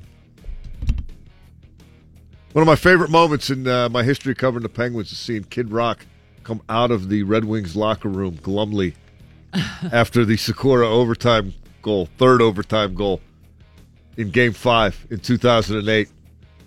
Red Wings would go on to win the Cup in Pittsburgh in Game Six, but they didn't win it in Game Five. Randy, their party, the air came out of that balloon, people I- like Kid Rock who like to glam on the sports teams that win. You had to go do something else that night. Glom. Glom. I saw him in uh, Detroit at the Super Bowl. Kid. Kid. He was sitting uh, not far from us, and he walked past me. And uh, other highlights of that one included um, Mario stopped and took pictures with a bunch of my friends. I ran into Robbie Robertson of the band out on the smoking deck, and I went out. Wow. And I had a cigarette. And At the Ro- Joe or at the Super Bowl? Super Bowl. And I went out and had a cigarette, and Robbie Robertson sitting next to me, and I'm looking at him. I'm like, "That's Robbie Robertson." He's probably thinking, "That's Randy Baumann." No, he definitely wasn't. so I was like, "Screw it." And I'm like, "Robbie," and he looked over. and I was like, "Hey, man, big fan." You know. And then I was like, "All right, that's good. Don't. Okay, you did it. That's you know, you don't need to do anything else. Don't make him feel yeah, he's over there with you know his girl, and they're having a smoke before the Super Bowl." And I'm like, "I got to get a picture with Robbie." So I was like, "Hey man, I work for the Rock Station in Pittsburgh. Would you mind taking?" He's like, "No problem, man." So I take a quick picture with him on my flip phone. Me and Robbie Robertson, and I come inside and I'm like, I tell my friends, I'm like, "Dude, I just met Robbie Robertson." They're like, "Who's that?" They had no idea who it was, and then they're like, "You're an idiot. You just missed Mario." And I'm like, "Yeah, but I, I mean, you can see him in Pittsburgh sometimes. That's Robbie Robertson of the band." They're like, "Nobody knows who you're talking about. You're an idiot." All right. And then I came back here and told our boss same thing. Told him the same story. I'm like Robbie Robertson, and he goes, "You made his day." Nobody recognized him, and I was like, "Uh, "BS, man. That's Robbie flipping Robertson." Might have got some uh, action that night because you recognized him. People were like, "Excuse me, Robbie, could you take this picture of me and Andre 3000?" Andre 3000. Had I known all that I do now, it might not have been. I probably would have been more a little more contentious. Like, why'd you take all the credit from Levon and Rick? Richard probably drank himself to death because of you. What happened the night after they tore old Dixie down? I gotta know. Mark Madden next. It is the DV Morning Show. Mark Madden from 1059 The X is joining us right now. He's brought to you by Matt Mertz Plumbing this morning on DV. Good to see you, Mark. Good to see you. Mark, uh, the fans have taken uh, to the internet and signed a petition and That was a maniacal laugh. and demanded that Bob Nutting sell the team. So now that he has to sell the team, who do you think will buy it? That's what you love about fans in this era of me and now and social media and every voice counts. They think they matter. Uh, they want the Pirates to be sold. They want Mike Tomlin to be fired, and neither has a snowball's chance in hell of happening. But you cannot fault fans for wanting to do something. For Just don't go. Right. Well, hopefully the people who want to sell the team won't go to games. Just don't go. That that that's the way you express your displeasure. It's like at a restaurant. I don't like what they're serving there. So I'm not I gonna don't go. Yeah. Patronize, yeah. right, but, but petitions and protests and and uh, what was it a couple years ago? Some guy wanted everyone to wear green T-shirts and then leave in the seventh inning to symbolize money leaving PNC Park. Well, they would already have had your money for that day, so that's not uh, all that effective. uh, th- these protests and petitions, they're just stupidity. Well, I think I don't think they're stupid so much as people don't see it as uh, actually legitimately being an impetus for there t- to be a sale of the team, but they want to dis- just express their Well, they got the Post Gazette. What's going on? It was a story for the Post Gazette. well, click, click, click. Yeah, All I right, the Pirates they, are they, joking. They only had one racist editorial that day, so they. Wow. Have you ever seen uh, something where all those writers en masse retract the byline saying, I want nothing to do with this. This does not represent my viewpoint over something that their publisher insisted be put into the paper? That was Yeah. a big deal. I mean, you guys are newspaper guys. I can't imagine story. you've seen that very often. That's a bigger story than is getting out there. Yeah, That- it's- that's it's monstrous. huge. Yeah. I, I used to be a newspaper guy, and I, I still haven't seen it because I'm not a newspaper guy now. Do you know the story though? I do. I heard some guys talking so about it. So just yesterday. you can lend us your expertise yeah, in, the, in the industry. It's a uh, big it deal. is, uh, atypical to say the least. Yeah, Yeah, the publisher of the Post Gazette is a just not a very likable fella. Well, anybody that got past is to blame too. That Shribman has. I, I worked for him, thankfully, very briefly, and I wouldn't trust him to wash my car. So let's not waste our time talking about the Buckos because they're a joke.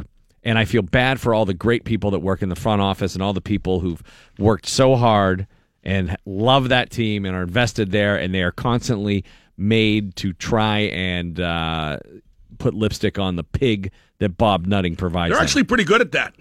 I know. Neil but Huntington yesterday did an interview where he said, "We're not rebuilding. We're still contending." he's complicit. and the follow up I'm question. done with him. Well, that, that's what I love. I love listening to their flagship because those guys uh, talk about the lipstick on the pig. They have got passive aggressive stooging down to an art form. I- it is quite impressive. Well, look, uh, those among us who have not had to, uh, you know, I haven't. toe a line a little bit. Yeah, you have. What? Uh, name name one. Well, I won't do it because I'm toeing the line. All right. Very good. so let's talk about the Steelers. Okay. All right.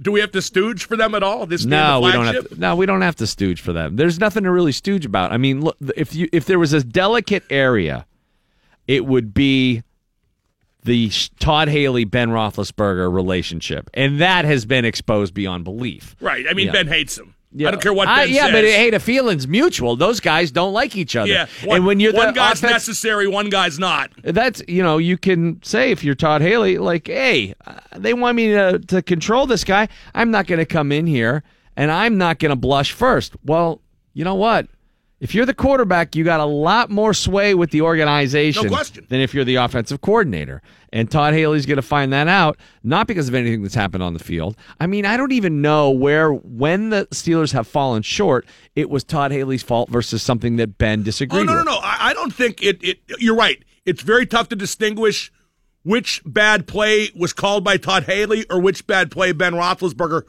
audible to.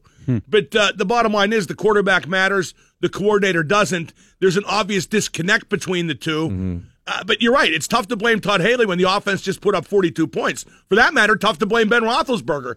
But uh, in a war between those two, there's only going to be one winner. The defense was so bad they had to be perfect. So, what changes would you make if you're Art Rooney?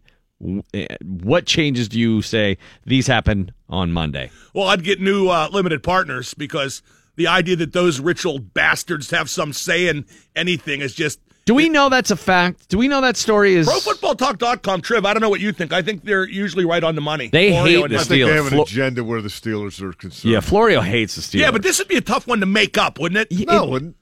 I think it would be. Nah, be Someone very can easy ask to make Thomas up. Tull and put it to rest. That's true. You know, There's like And then- of those guys. And while you're at it, ask him to buy the Pirates because there's a petition floating around out there. yeah, by the Pirates and the Post Gazette. There's a whole bunch of those limited partners. Nobody's going to track them all down. It- Track was- one down. Was it you? It was not me. Oh, wait. Yeah, he's saying, yeah. Uh, Uh, if I'm Art Rooney, what would I do? They know, by the way, those limited partners know they don't have a say. Why would they?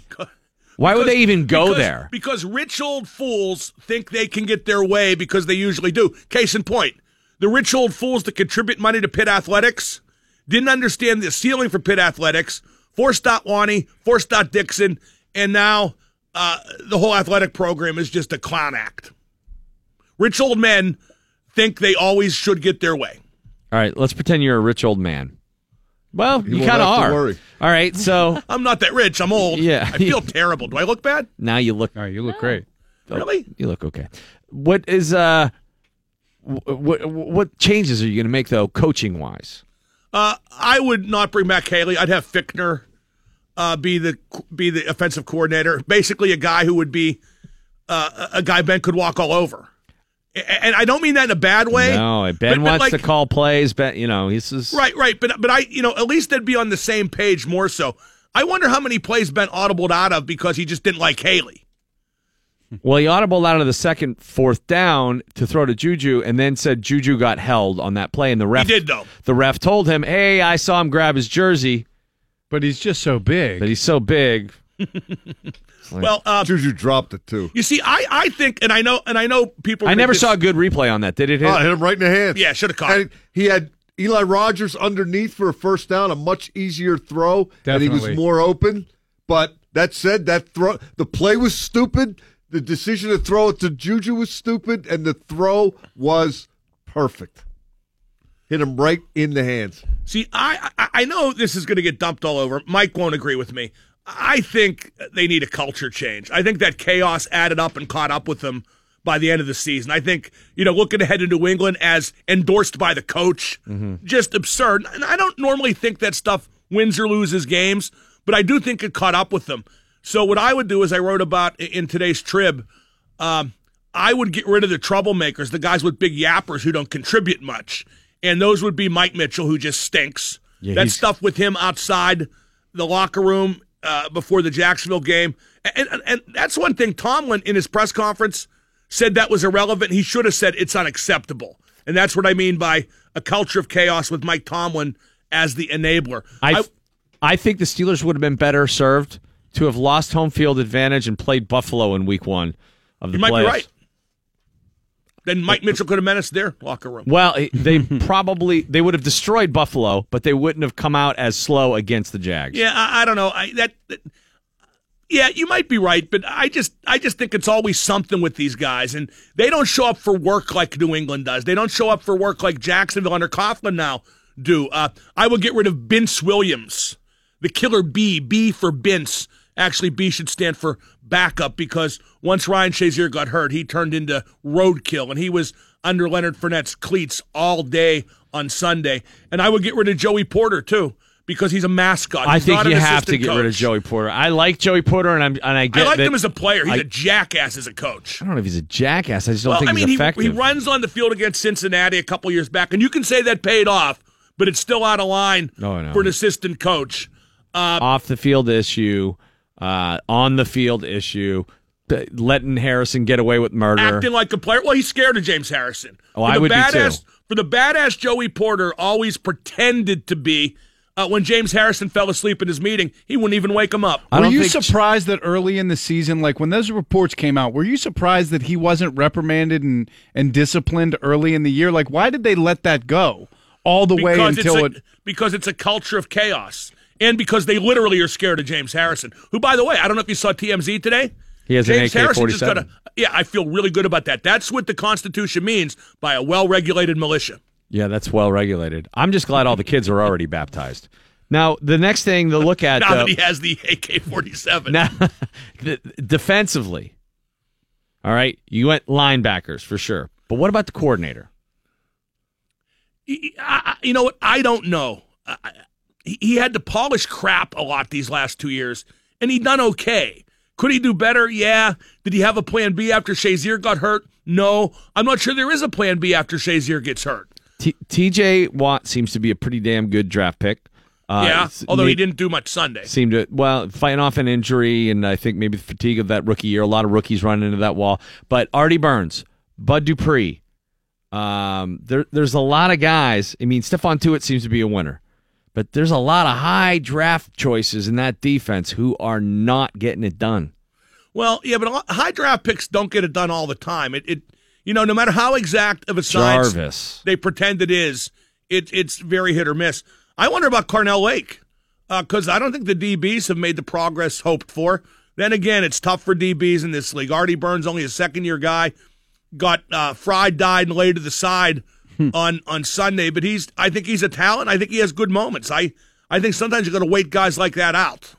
I really like Mike Mitchell, but I I I didn't see Why him do you like Mike Mitchell? because I just like the way he talks. I like He's a way horse's ass. I just- he can't play a lick, and he acts like a jerk every chance he gets. Every single word that comes out of that guy's mouth is horse manure. I was about to say I never saw him make a signature play or a big play in a big game in a Steeler uniform. I never saw him do anything except celebrate tackles after eight yard gains. Yeah, that's true. He was good at that. I mean, let's give him credit where credit's due. I just get my Triv. Can you see any reason to bring Mike Mitchell back? Well, you got to have somebody else. That's right, I somebody mean- else. No, I, I I know what you mean, and normally that's the siren song of the uneducated, where you say anybody else would do better. I think in his case, just about anybody else would do as good anyway. Yeah, All right. secondary play is um, tricky. Well, see, I just think if you keep bringing back the same people and keep In indulging the same of, in culture, terms of evaluating it and pointing out whose fault is what. oh no, no, I agree with that, you but I really need to know before you go there, and I, I don't have enough I just inside think, information to, No- nor do to I. judge his play. Nor do I, but I just think if you keep bringing back the same people and keep indulging the same culture of chaos, well, I would agree with you're, that. you're going to wind up with the same result. And the guys I'm talking about getting rid of are guys you can, in theory, certainly replace. You, you know, you can't get rid of a guy like Le'Veon Bell because he's Le'Veon Bell. You think he's going to stop tweeting? Um, I don't know. No way. Think Juju's going to stop tweeting? Well, he's No way. No way. he's he's he's already on the highway to being. Yeah, I think AB's going to stop Instagram and Snapchat and whatever he can do? Well, as I've said for years with this group of players, and I say it now, they're never going to win with this group of players. That doesn't mean you change this group of players because it's too talented, but they just don't put winning first. They think they do, but they don't. It's a culture of chaos. Like I said, Jacksonville and New England, they show up for work. These guys show up for skippity doo, to quote Red Foreman. I'd go more with uh, you can win with a couple of guys who do that stuff. Right. AB, Lev, maybe Juju, but everybody was doing it. Have you considered the possibility, and this is way out there, and I'll get shouted down by the masses, but that's kind of what I do, um, that, that Lev Bell is not necessary to requirements?